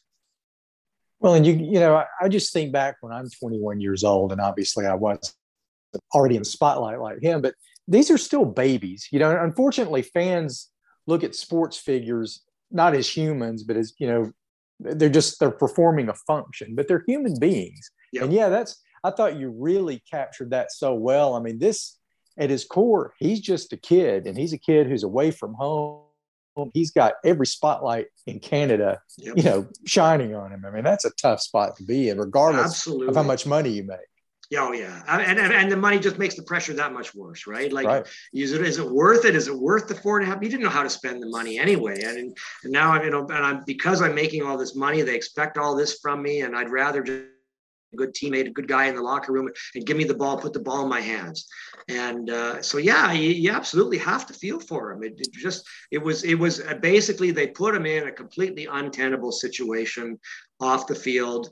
Um, luckily, they had a great veteran group of players that that that were quite happy to absorb him into their into their ranks on the field, and of course, he he became an absolute weapon. You know, he started off that year, as I say, I think he only got four four passes in the first four games of the season, but by the end of the year, he was the best receiver in the league, in my opinion. He was he was an unbelievable weapon. He coming down the stretch every week, he made at least one gigantic play, an 80 yard touchdown here, yard touchdown there. He was just lighting it up as he got down the stretch. He, you know, he basically blew open the Eastern final by a punt return touchdown midway through the first quarter. And then, of course, he scored the iconic touchdown in the Grey Cup uh, that basically salted the victory away for the Argos and led to the, you know, the beer can coming out of the stands and all that stuff. So yeah, he he was he he absolutely lived up to his billing as a player that year. Uh, not so much the second year, but the whole the whole thing went south the second year. Um, but yeah, you couldn't. I don't know anybody that could have done. I mean, you know, people have said, and it would have been interesting if they put that kind of money on Pinball Clemens and made him the focal point. You know, he, he could have handled it probably, um, but they didn't. I mean, they, for better or worse, they they they, they had they had. If you could have t- taken Rocket Rocket's ability and Pinball's personality, you would have had the greatest player in the history of sports. Right, uh, the greatest selling, the greatest marketing and, and, and athletic thing in the history of as it was, Pinball was a fantastic player, and I'm not to take anything away from his athletic ability because he was amazing. Um, but you know, if if if they'd somehow after the 1990 season, if McNall and Gretzky and Candy had come up, bought the team, and said, and you know, you know what, we see we've now we've got this unbelievable superstar here in Pinball Clemens, and we're going to make him the highest paid football I think people would have been pretty happy to, to, to, to, to follow behind pinball. And he would, he, he's got the personality for it. He would not have minded being thrust into the limelight that way. Um, so there and you go. plus, too, he's got the skills to back it up too. And Absolutely, that's, that's right. He yeah. was, yeah, he, he's he's a, he's a Hall of Fame player. He's a he's a the, literally the best Argonaut player in the history of the, of, the, of a 150 year old franchise. I right. think. I mean, you know, in terms of you know longevity and ability, he's got the, he's got the most all purpose yards in the history of Canadian football. Right, 25,000 all purpose yards in 12 seasons. So, uh, and and plus he's you know he won a Grey Cup as a coach and he's won a Grey Cup as an executive and he's rebuilding franchise now, and hopefully they will they will be able to succeed in the marketplace. Uh, yeah, he does. He he back, he's got all the abilities to back that up, as well as the greatest personality. He's the John Candy of football players, basically, right? the most the most lovable individual you're ever going to meet. Everybody who meets face Pinball Clemens face to face comes away absolutely loving the guy. You know, right. you'll you'll meet him and he'll he'll you'll meet him once, and then he'll see him eight years later, and he might remember your name. Like it's unbelievable. Well, and then you know them, and just talking about that. I mean, the CFL, we all know. I mean, all three of us. I mean, we we follow the league. We know who the stars are. The CFL has some great stars. So, can you see a return here, and then and hopefully within the next season or two, where these all the stars are marketed because there are some compelling storylines when we go into every week, you know, even even though, for instance, the Elks, I mean, the Elks didn't do that, but there were some compelling storylines there and personalities do sell the sport. I mean, in every sport, obviously, base, you know, uh, basketball and hockey being, you know, good examples of that. And uh, you know, the you know, the football, the NFL. I mean, to quote Sonny Werblin's wife back in the '60s, football show business. Do you see a return for the CFL to market those stars because? You know, I mean, we're we're at that point now, I guess, you know, without having to dwell too much on the future, but there is I think there's definitely a need to to sell the sell the stars that that are out there. Well, there's a need to sell a lot of things, and the star is certainly one of them. Part of the problem that the league faces is that they uh, uh, they've created this situation where almost every veteran signs a one-year contract. So there's free, massive free agency every year. So you never know who's going to be on your team from year to year. Uh, you know, you take it, you get a big name player, uh, next year, you might be on the, on your rivals. Uh, so that's that's a problem. Um, I mean, there's there's also the, the, the the sad reality that because it's not a high paying league, some people, and particularly I think it's fair to say in, in the Toronto market, look down upon it as as you know as as rinky dink. It's not. It's the NFL's paying paying Pat Mahomes fifty million dollars, and he's on TV every week, and and the games are incredibly mm-hmm. well produced and entertaining spectacles and the Argos are paying, you know, their top paid players making 150 grand or something, and a lot of people are making less than people in the stands are making. So it's hard to kind of build that into stardom. I think is the veneer of stardom, right? How do you how do you make it showbiz when guys have to go and get jobs in the off season so that they can afford to play in the CFL? Um, and it's there's a lot of problems around the league that are beyond the, the, the lack of marketing the stars. I actually, you know, we we can go here or not. I don't. Yeah, let's yeah. Sidetrack the discussion, but I I'm worried that the league has has lost its entertainment value. Uh, the, this, the product itself is not as entertaining as it used to be, uh, and I think that's a huge problem. Uh, the entertainment value of the NFL right now is higher than the CFL, and I would have never believed I would have said that for almost my entire six four years on earth. Um, they don't, the CFL has, has changed rules, has changed roster sizes. And the net result of all of this has been that we don't get as much action as we used to get. We don't get as many plays in each game. We don't get as many big plays. All the teams are built to stop the offense. It's all about the defense. It's all about loading up all your all your your, your big American stars on defense. Uh, and it's it's just it, it's lost what it was. You know, when I look back at those 90 and I, I watched a lot of games from 1990 and 91 because of the book. Obviously, I've got them all and I, I watched a lot of them. I built highlight packages and did a whole lot of stuff. And I mean, man, you were seeing way more entertaining spectacles back then than you are now. And a lot of that is because the, the roster sizes have gotten bigger and the clock rules have gotten stupider. Uh, so to me, the league's got to get they got to take drastic steps to make it more entertaining than it, than it is now and ideally make it more entertaining than the NFL is so you can hopefully win back some younger people that might get swept up if it was if it was really a jazzed up product. Uh, that's one of the reasons I was in favor of, of, let's talk to the XFL. Let's think about a way to kind of make this make this thing work on both sides of the border, uh, because I believe that you could have, you know, you could have some jazzy rules and radical changes to, to, to how clocks the clock is run and things like that. Um, I I was stunned by the, the numbers. The, the, number of plays that were the offensive snaps in the two games this past weekend. I think in the in the Toronto Hamilton game there were 94 offensive snaps in the entire game, and in the Saskatchewan Winnipeg game there were 95 offensive snaps. A few years ago, the New England Patriots ran 91 offensive plays themselves in one game. In 1990, the Argos ran 92 plays in one game. Now both teams combined are running 90 plays in the game. I don't go to games to watch referee standing around waiting with his arm up in the air before he starts the, the, the play clock and then 20 seconds fritter off while while substitutions happen. It's it's this is a problem. I, I'm I, I'm a gigantic Canadian football fan. Obviously, I wouldn't have written two books about the Argonauts if I wasn't. I've loved this league since I was 10 years old. Uh, but man, I, I don't find the games as entertaining as they used to be, and, and not even close to that. And if I start losing interest because they're not that exciting, how are you going to get the casual fans to either come or come back? So right. that's a whole topic for a discussion. We can certainly get into it now or later. Yeah, but I, I truly, I truly think it's a problem, right? It's a. I, I hope they. I, I think the league has got to have a complete rethink of its of everything. Uh, there's other problems here. I mean, one the problems that the league has is that it's got this weird set of three different styles of ownership. You've got you've got publicly owned teams in the three three of the four prairie cities which which don't have like a single owner. They they're owned by the community. You've got privately owned teams like Bob Young in Hamilton and and, and Vancouver and Montreal. Uh, and then you've got conglomerates that own sports teams, like you've got MLSE with the Argos and the and the group that owns the Stampeders that also owns the Calgary Flames. And they don't have a lot in common among those three groups. So there's there's no there's no unifying principle here that is how we're going to do things. Um, and that's that's holding the league back in my opinion. I mean, what MLSE needs to have happen is maybe completely in conflict with what the Edmonton Elks need to have happen in their market. So how do you resolve that, right? I mean, they both they end up both doing what, what they think is best for them, uh, and it doesn't help grow the league as a whole. Um, so there's there's there's structural issues there. Uh, again, I think on the on-field product, it needs a complete rethink.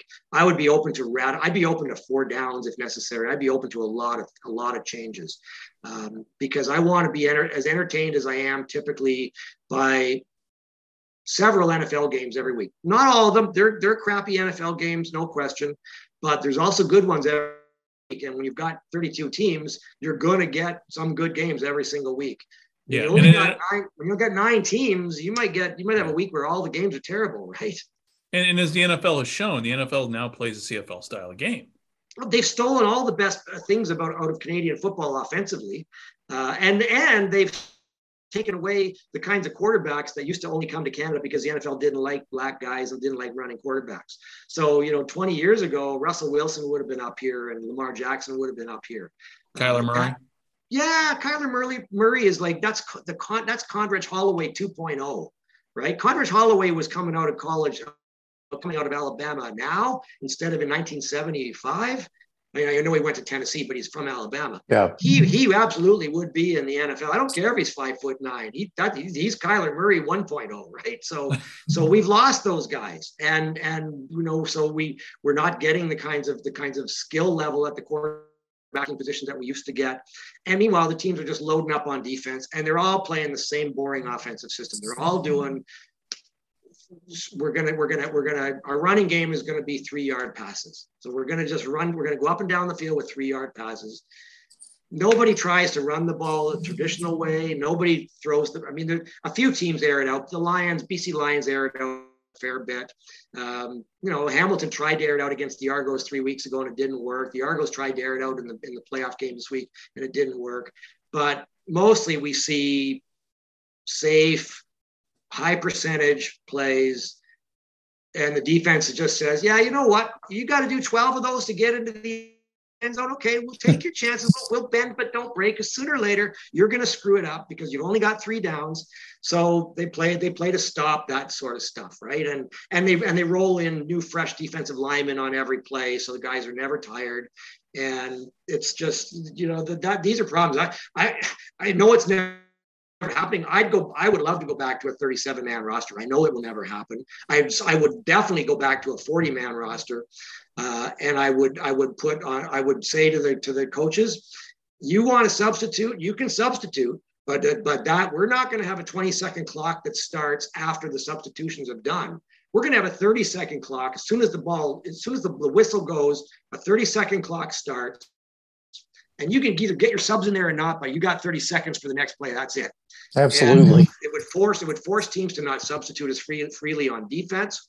It would, which would mean you'd get guys that are a bit more tired, and that leads to big plays. Now the problem is, you know, player safety. Everybody's concerned about player safety, and well, they should. Football is an extremely dangerous sport that probably shouldn't even be allowed to exist. You know, if they were reinventing it nowadays, it would never be allowed, right? But right. we love it, and, and I don't want anybody to get concussions and to, and to, and to get injured but I wouldn't mind if if the, my the, the, peak period of the CFL for entertainment was from about 1980 to about 1997, I think. And guy starters played special teams. Defensive linemen played every snap. Receivers played every snap.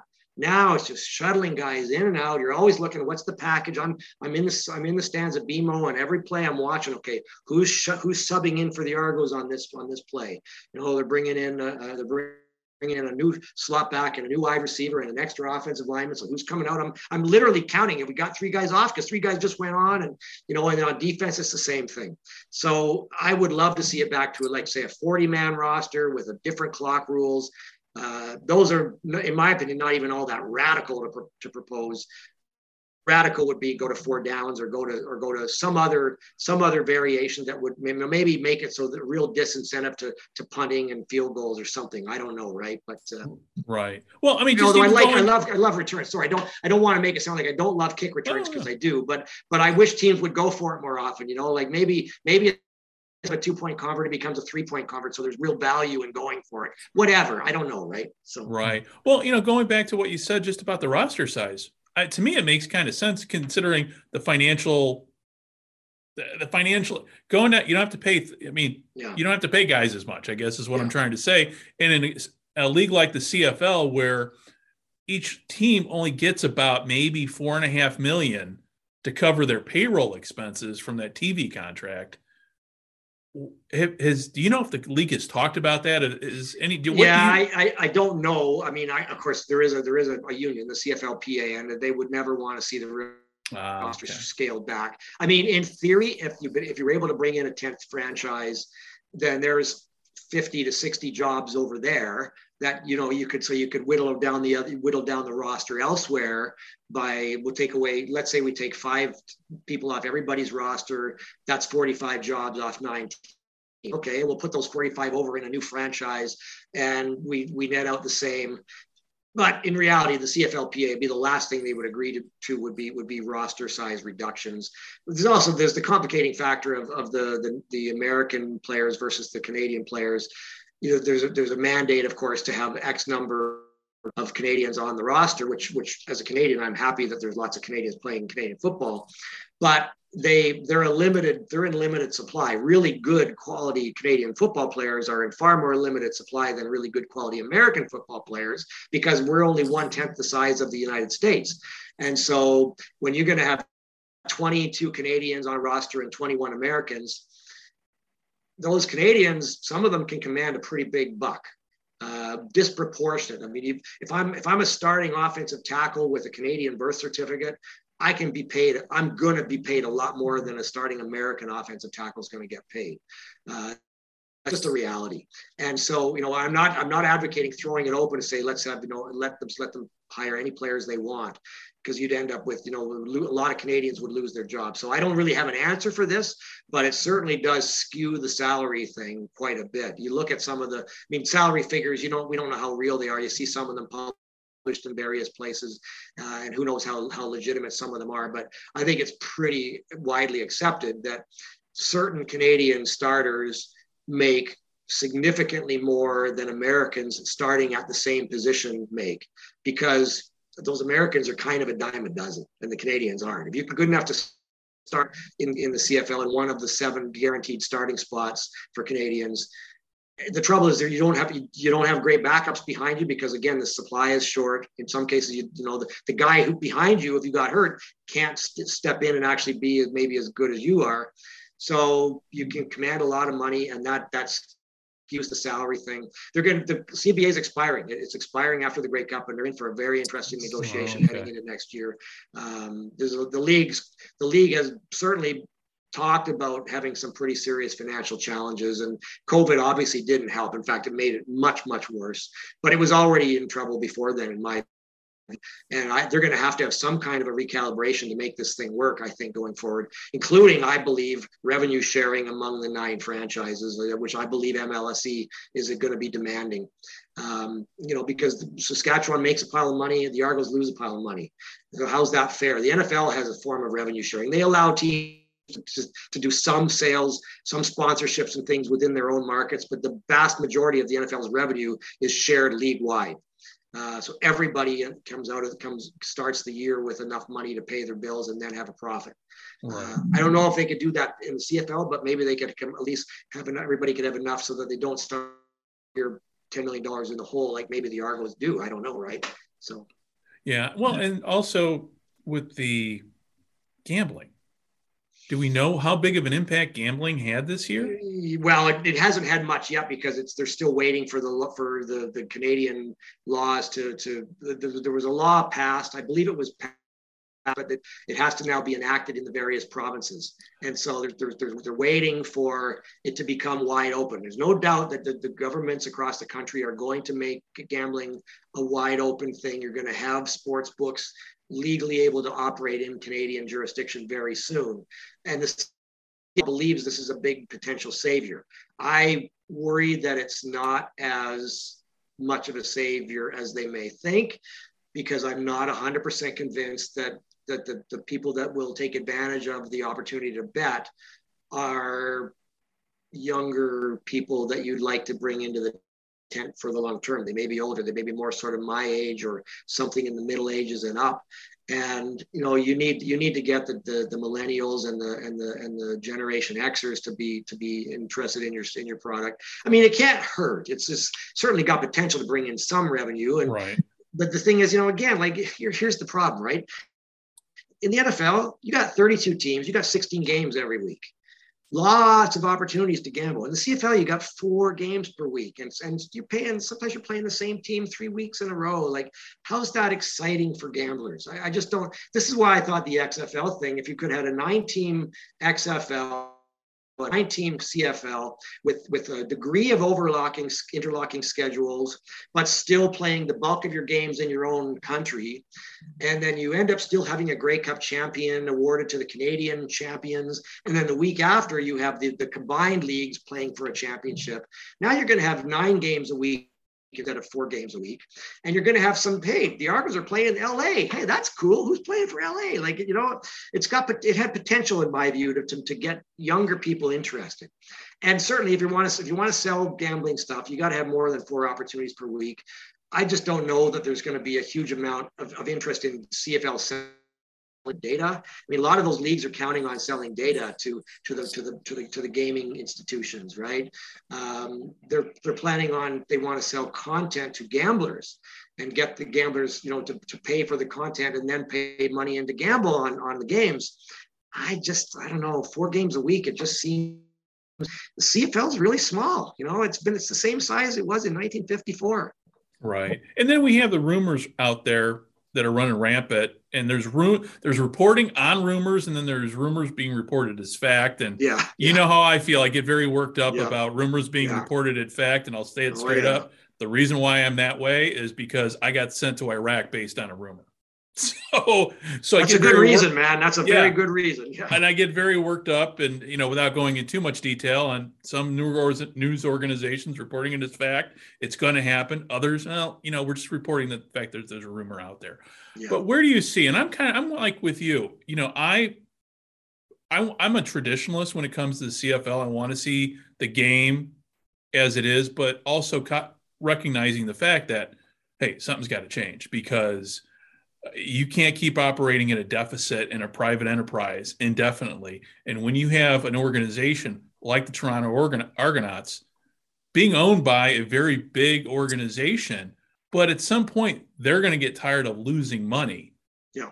So, and we don't know what the XFL really is going to bring. I mean, the history obviously w- there were five games and you know, I mean, they stopped because of a pandemic and we don't know if they would have how they would have been at the end of that season.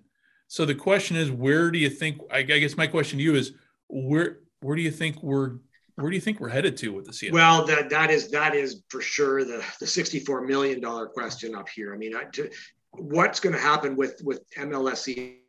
The Toronto Argonauts is really is really the question. The rest of the league, I think, is is in is is is in okay. Excuse me, in okay shape. Uh, there's new ownership in BC, and you know uh, he seems to be a well-heeled individual, and hopefully he's going to put some money into investing in that troubled market. We've got a new owner in Montreal. Hopefully they're going to put some money into investing into that troubled market. MLSE is the, is the big mystery here. What are they going to do? I I agree with you completely, Greg. I don't. They're just. I don't believe they're going to sustain losses forever. I mean, I I I see that I, have said this before. To, I may have said it to you guys when I was on before, but I, I certainly have said it elsewhere. MLSE is not, I believe, in the business of necessarily turning a profit on all of its ventures, but they are in the business, I believe, of growing the enterprise value of all of its ventures. And you know, we I just saw a story today. There was a new new valuation out uh, by Forbes, which is a you know you know I, I get you know it's it's still journal minutes. We don't, there's no way of really knowing how much any value, any franchise is worth unless it actually sells and then you know what it sold for. But Forbes annually values professional sports franchises. And they just did hockey. And they've got the New York Rangers valued at two, $2 billion. And they've got the Toronto Maple Leafs valued at $1.8 billion. And I think that's probably a reasonable valuation of the, of the Leafs, 1.8 billion. I think their last valuation of the Raptors, which was a while ago, was at 1.4 billion. Well, you know what? MLSE did not pay 1.4 billion for the Raptors. They when that when they, when they got ownership of the Raptors way way back, like 20 20 odd years ago, they paid a lot less. And so that that enterprise has in, increased significantly in value. You only realize the value if you sell it, but it's never a bad thing to be sitting on a valuable property.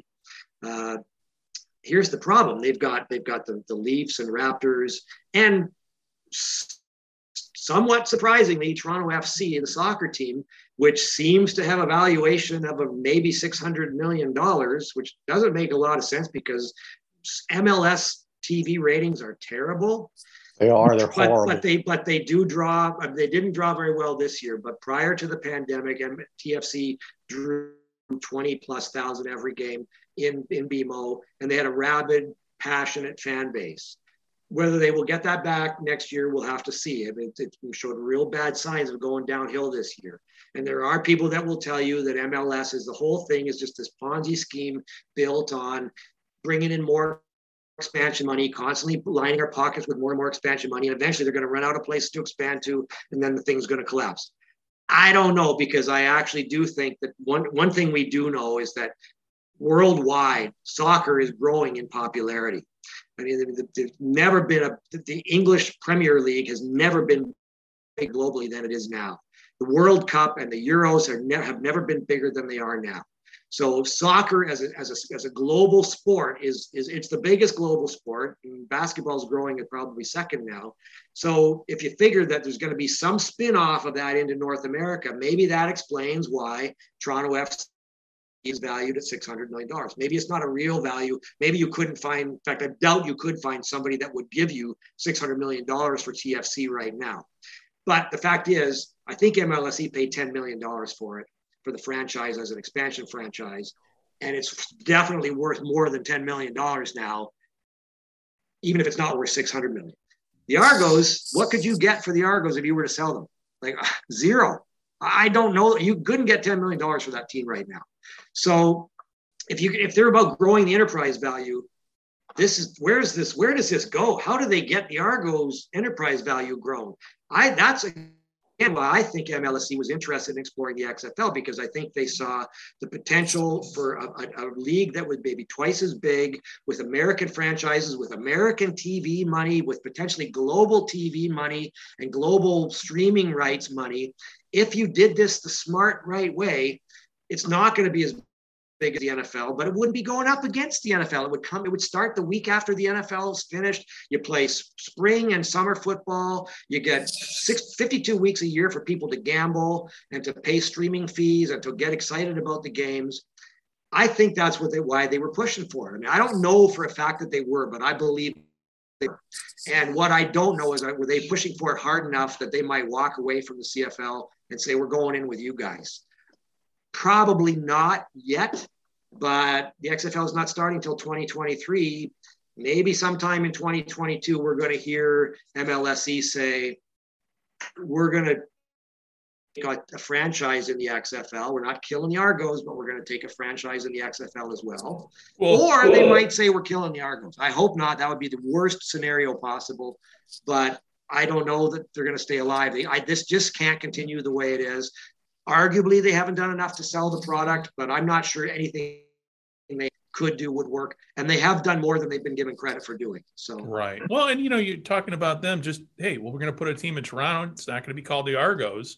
Going to put another team. I mean, to me, that actually makes the most sense to maybe test run it, market it. Well, I'd actually make it the Argos. I'd make them. I'd make them two different Argos: the XFL Argos and the CFL yeah. keep the colors, keep the. It's 150 years of tradition. I think there's value in that. Right. I think well, the and, XFL. One of the, one of the things the XFL would have liked about a merger or a, or a uh, you know whatever you'd want to call it, maybe merger's the wrong word, right. was the fact that they could have been associated with a with a brand that had been around for 150 years, right? So to yeah. me, it's again. I think that could work. The, the, the challenge is: are, are people going to buy tickets for both? Are you going to attract a completely different audience for the for the XFL? Maybe you would. Maybe you get all the young kids and but what does that do to your, your ticket sales for the CFL team? I don't know. Like to me, it's it, it has to be done in a way. If you're going to do that, you got to do it in a way that you're going to put a hell of a lot of effort into both. I, I still think I, am the only guy in the world I think that thinks it, but I still think a merger was the was the answer. Um, you know, maybe like make 2023 the last Grey Cup, or 2022 or 2023 the last Grey Cup as we know it, and then and then whatever the next year is, you start playing football in in April. You go to you finish on Labor Day basically, uh, but if everybody, every other football fan in Canada thinks I'm nuts, right? So, well, I mean, it goes to and it, it goes to we don't know what they talked about. We don't know what was laid out, and that's kind of the frustrating part because we don't know. So all we're left with is speculation, and yeah. You know, from unknown sources and you know from well placed people, but we don't know.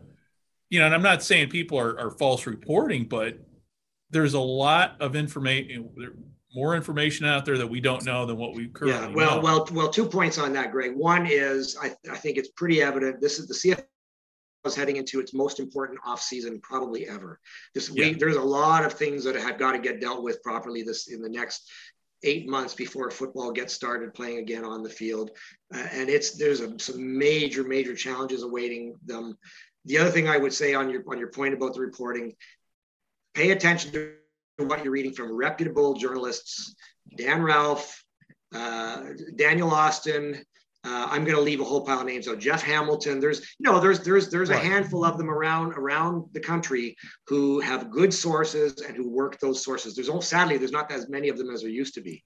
Uh, but pay attention guys don't pay attention to the to the to the people that are churning out rumors and sadly there are supposed news sites at times that that just repeat rumors as if they were fact now having said that if a reputable journalist reports something and says sources tell me if it's a reputable journalist i tend to think it's likely true because i know i work Dan Ralph. Dan Ralph is a fantastic reporter for Canadian yeah. Press. If Dan if Dan says he's learned something, he's learned it, right? Yeah. And I would say the same about Austin and Hamilton and and you know a few other people around the league whose names have just not coming to off the top of my head. Uh, Steve Milton and Hamilton. Uh, if those people were start reporting league or, or information that they've uncovered behind the scenes, you can probably assume that there's where there's smoke, there's fire. Right. If it's if it's you know if it's coming from something that isn't that doesn't have a journalistic track record of putting it through the the appropriate journalistic standards and practices, and Scott knows all about this as I do, then it's it's not worth the paper it's written on, right? Yeah, and you know, I mean, Tim Capper made a comment um, with the Alice flight deck. I think he wrote. I think he, I can't remember if he said it a pod, but anyway, he said for those who are great, you know, CFL fans who were excited the season starting, don't think the problems are behind us with the start of the new season. Whole set of problems coming up, and I'm like you. It's like you know, and I'm trying to, and I'm like you. I I was not I wasn't against the XFL at all because I, I think we've reached that day and age here, God, going into the third decade of the 21st century. Things have to change because if cha- things don't change, things aren't going to survive. Well, the trend the trend lines are really bad. I mean, Right, you know, yeah. I, I, I saw a stat on on on uh, Twitter this past week. I, I, and I'm pretty sure it, if I didn't actually verify, I didn't go back and look, but I it came from somebody who I think would have looked it up and would have been legitimate. I think attendance in the CFL has fallen year over year, every year since 2012. Uh, and in every market, it's fallen year over year, almost every year, except for I think three times when it blipped up once in Toronto, once in Vancouver, and once somewhere else. So, like, the attendance has been declining, man, for a decade, and TV ratings are not going in the right direction. Uh, and, you know, this. I mean, obviously, COVID really hurts everything, you know. But we, I mean, Argos had 6,000, 8,000 fans in that building a few times. Montreal had some games like that. Ottawa had some games like that. Uh, Edmonton had games with like 20,000, and they always used to get $35,000 without even trying. The 35,000 people, I mean. So, so. Oh, yeah, it's it's it's there are there are serious problems for this league. Uh, the, everybody would have had red ink this year, um, and that's with only paying players five and a half million dollars combined. So what do you do next year? Do you take the salary cap back to three million and tell everybody you're going to take you're going to play for half or you're or buy? Like I don't know. Uh, I'm sure that would solve the problem, frankly, and it and it, it would damage the you know the brand equity. It would look like oh now it's gone now it's gone semi-pro. So I don't know. They've got they do have serious serious problems. Um, and that's where I thought the XFL thing at least had potential to be creative, new thinking that might lead us somewhere that's worth a try. Uh, because I like, I mean, I, I said the whole from the beginning of the XFL talks, I said I want to be able to go and watch football in Toronto. I, I would love it to be the Argos in the Canadian Football League, but if there's no Argos in the Canadian Football League, I, I like if, if that's if that's the alternative, then I'll take the Argos in the XFL. If if there's nothing at all, right? I'd rather have I'd rather have the Argos in the XFL than no football here in this market. Um, and if the Argos do end up being pulled out of the league by MLSE, then some people speculate they'll throw the keys on the table. Well, I don't know what the league's going to do. I don't know how long they can sustain running uh, running the franchise and losing money.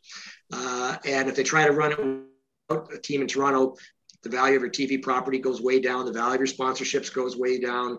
It then becomes like the Canadian Premier League, which is like the small town time sister to the MLS.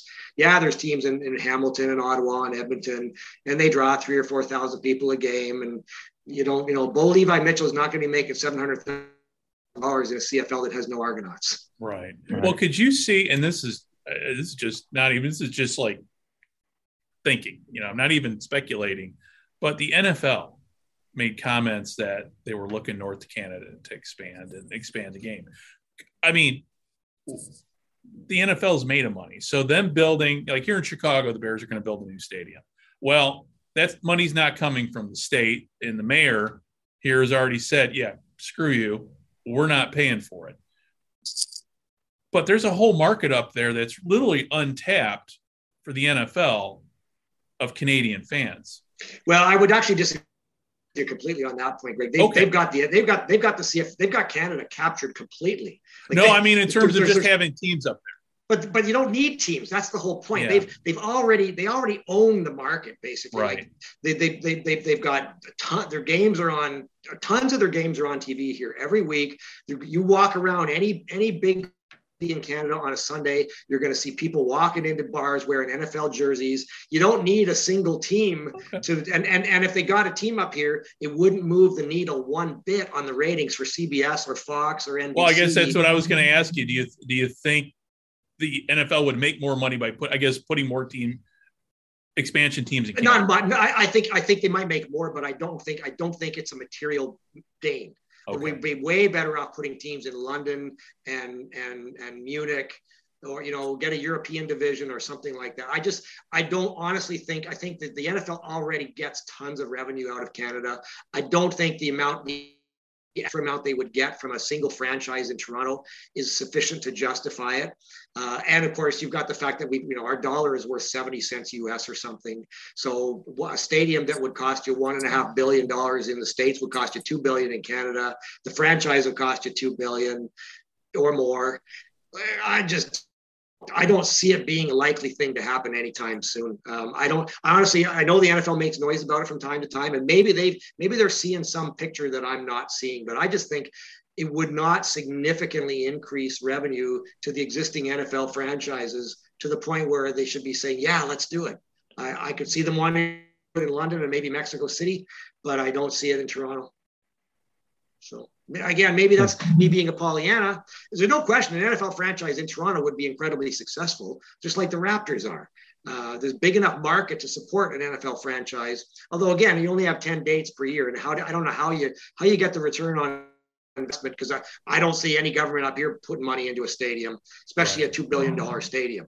And so with the- okay, who's gonna who's with- gonna who's gonna spend that money, and how are you gonna Right. get your money return on your investment? And with the Bills wanting a new stadium too, there's always they could conceivably say we're going to build a stadium in Canada.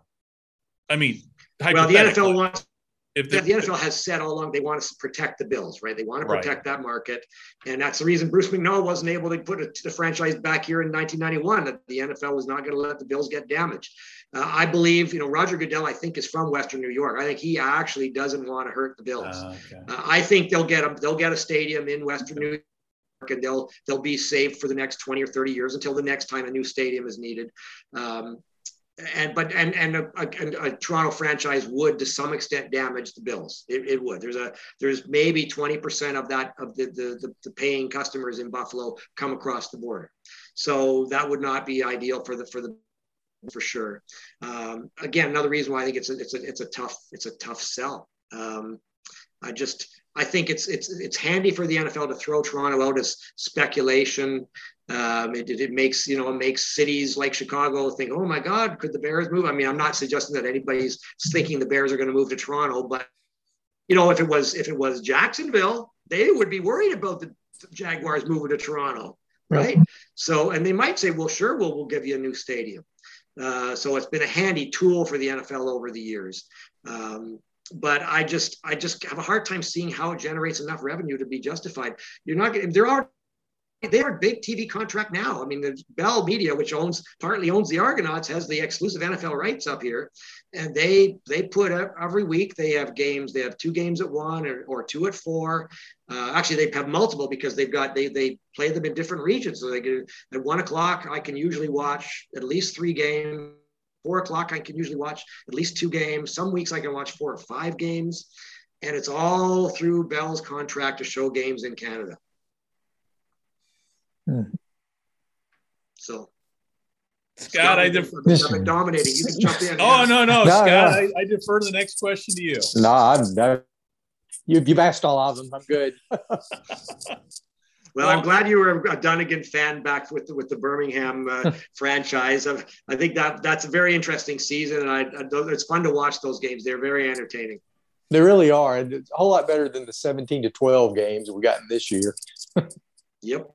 Oh, It was, yeah. No, if you're if you're if you were new to the CFL, this was not the season to really sink your teeth into because it was. I won't say the games were hard, but it was just not what. If you're a CFL fan, it's like, wait a minute, it's three to nothing, and you're like, yeah, what? You know, I would rush home and get like uh, questions what- like, yeah, It, it- it's it's what the NFL used to be like in the 70s, right? Like this Right. six six to three at halftime, uh, and in the CFL in the in the 80s and 90s, you know, it might have been it might have been 31 to 28 at halftime. You know, yeah. we just it was, and it's not all about scoring. I like defense as much as I like offense, but it's but right now the league is designed to be all about defense. right. Uh, and and we don't have as many chances for offense to happen because they don't let as many plays run as they used to.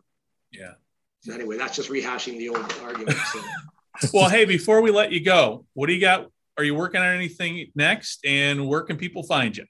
Uh, not working on anything yet. Uh, I don't know what I'm going to do next. I uh, I may or may not have a book or two in me still, but I've got a I got a few ideas kind of percolating, but I'm not sure that they're they're sellable. Uh, and actually, I'm kind of waiting to see what happens with with Canadian football over the next year. I, if if it if it really takes a, a drastic change, then that might a deeper dive. Um, where they can find me, well, I'm on Twitter at PXW13. Uh, the book is for sale anywhere you can buy books uh, in the states. Of course, it can you can you probably won't find it too often in a in a in a, in a Barnes and Nobles location, but they will order them for you, and and and, and you can get it your local Barnes and Noble. Of course, you get it on Amazon. Um, you can buy it through Sutherland House, uh, which is the publishing company up in Canada. I don't know if they ship free to the states. They might. I know they. I know they ship free within Canada. Um, but it's it's we had a big we had a big screw up on Amazon that kept it held it up for a couple of months. Yeah, I know. From getting released to people, and that was really annoying but uh, it's been it's been the backlog has been cleared. So so the good news is if you order it now you should be able to get it before christmas and uh, uh, anybody that wants to buy it i'd be happy to have you buy it. It's I, I, I, I, don't think i'm going to make the best sellers list but I, I i'm happy to report that it is supposedly in the printing and uh, you know anybody that's that's read it that i've heard from seems to have really enjoyed it. I appreciate your kind words about it and uh, uh, you know we'll uh, we'll just keep plugging along and maybe there'll be another one down the road who knows? Yeah well i hope so. I'm no go ahead. Oh go ahead scott i'm sorry. No i'm just saying yeah it was i'm, I'm glad i bought it. It's just a fantastic book and I'm, I'm so glad you wrote it. I'm so glad it's out there in the world well, thank yeah. you so much. It was a lot of work, right? Four and a half years, and uh, there were times I wondered if I could ever figure out how to piece it all together because it was so complex and so many elements and angles. But in the end, I think it came together fairly well. I had to I had to take some good stuff out. I mean, it, it ended up being eighty thousand words, and I I turned in a manuscript of 100,000 and uh, I, I agreed with the with the cuts that were made they did make sense but there were some pretty good stories in there that I had to take out, and so I kind of regret that a little bit. There may be, by the way, I should say there there may be a a chapter that I pulled completely.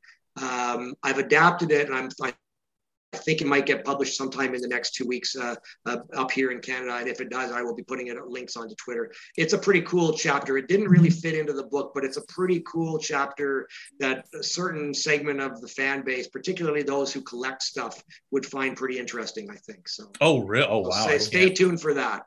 Oh, looking forward to that. And in the meantime, I'll keep making my John Candy memes for you too. And please do, uh, please do. We'll definitely kick those. Definitely keep kicking those out. Actually, yeah, maybe we somebody talking. else. Hopefully, a Hollywood producer will see them and decide it's, it's a movie, right? So, well, you know what, your book is worthy of a movie. I mean, I know you got the Kurt Warner movie coming out here pretty soon, but yeah, this this book reads like a movie in, in many ways. I mean, and you could even make, you know, you could even go from comedy to, to, to drama everywhere in between. And uh, the only question is who would play John Candy, and that I guess. Well, I'm open to suggestions on that because I'm actually trying to sort of uh, think about if we ever, if they ever were to do, how would you cast it? If you've got any ideas, the one, the one name that I came up with was um, is it is it Eric Stonechurch, the guy from Modern oh, Family? Oh yeah, yeah, from Modern so, Family. You know, that, uh, my wife came up with that one. I thought, yeah, that's a, that's a good idea. So very yeah, good idea. Yeah, that is a that is a good one. Yeah, it needs to be it needs to be somebody big but funny and, and jovial and lovable, right? And to capture so, uh, that spirit too. Right, right. There you I go. mean, and that's and that's the thing with John Candy. Every movie he's in, he's still got the same twinkle in his eye, and there's always that smile. Absolutely, yeah. It's, yeah. it's fun to watch the old those movies. I you can I can I can't anytime I flip around and, and planes, trains, and automobiles on, I just have to stop and watch it. Right, like I don't Yep. I've seen it 20 times. It's just too damn good. Well, during our Thanksgiving holiday, one of the channels down here played it literally, I think, Around over the, the course of a few days. And what I love about planes, trains, and automobiles, actually, most of the John Candy movies, uh, John Hughes, it's all filmed around Chicago. That's so right. Right. Um, there's there's a few scenes in planes, trains, and automobiles that I think are supposed to take place in New York. I go, wait a minute. I think that's my office. And so those John Hughes films with John Candy are just in many ways just a love letter to Chicago. Yeah. And it's always for me, you know, I work downtown and it's just nice when I watch those old movies to see how the city used to look. Yep. Yep. And it is. So with that said, we will uh we will say goodbye here.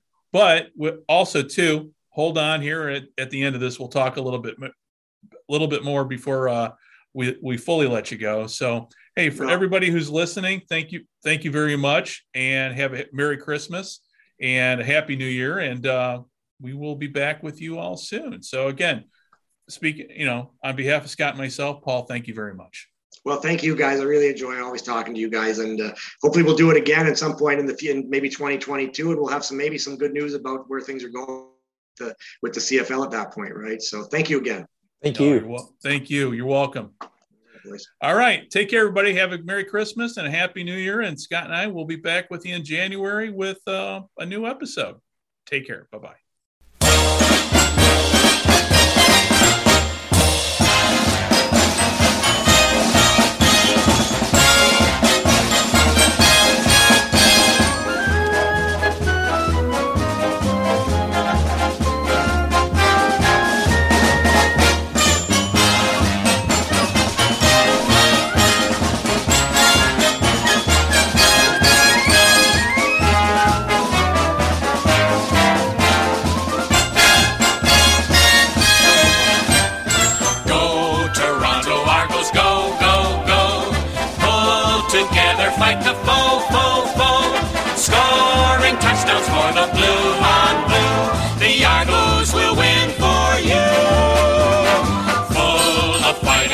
And courage, you can't stop. They pile up the points until they reach the top.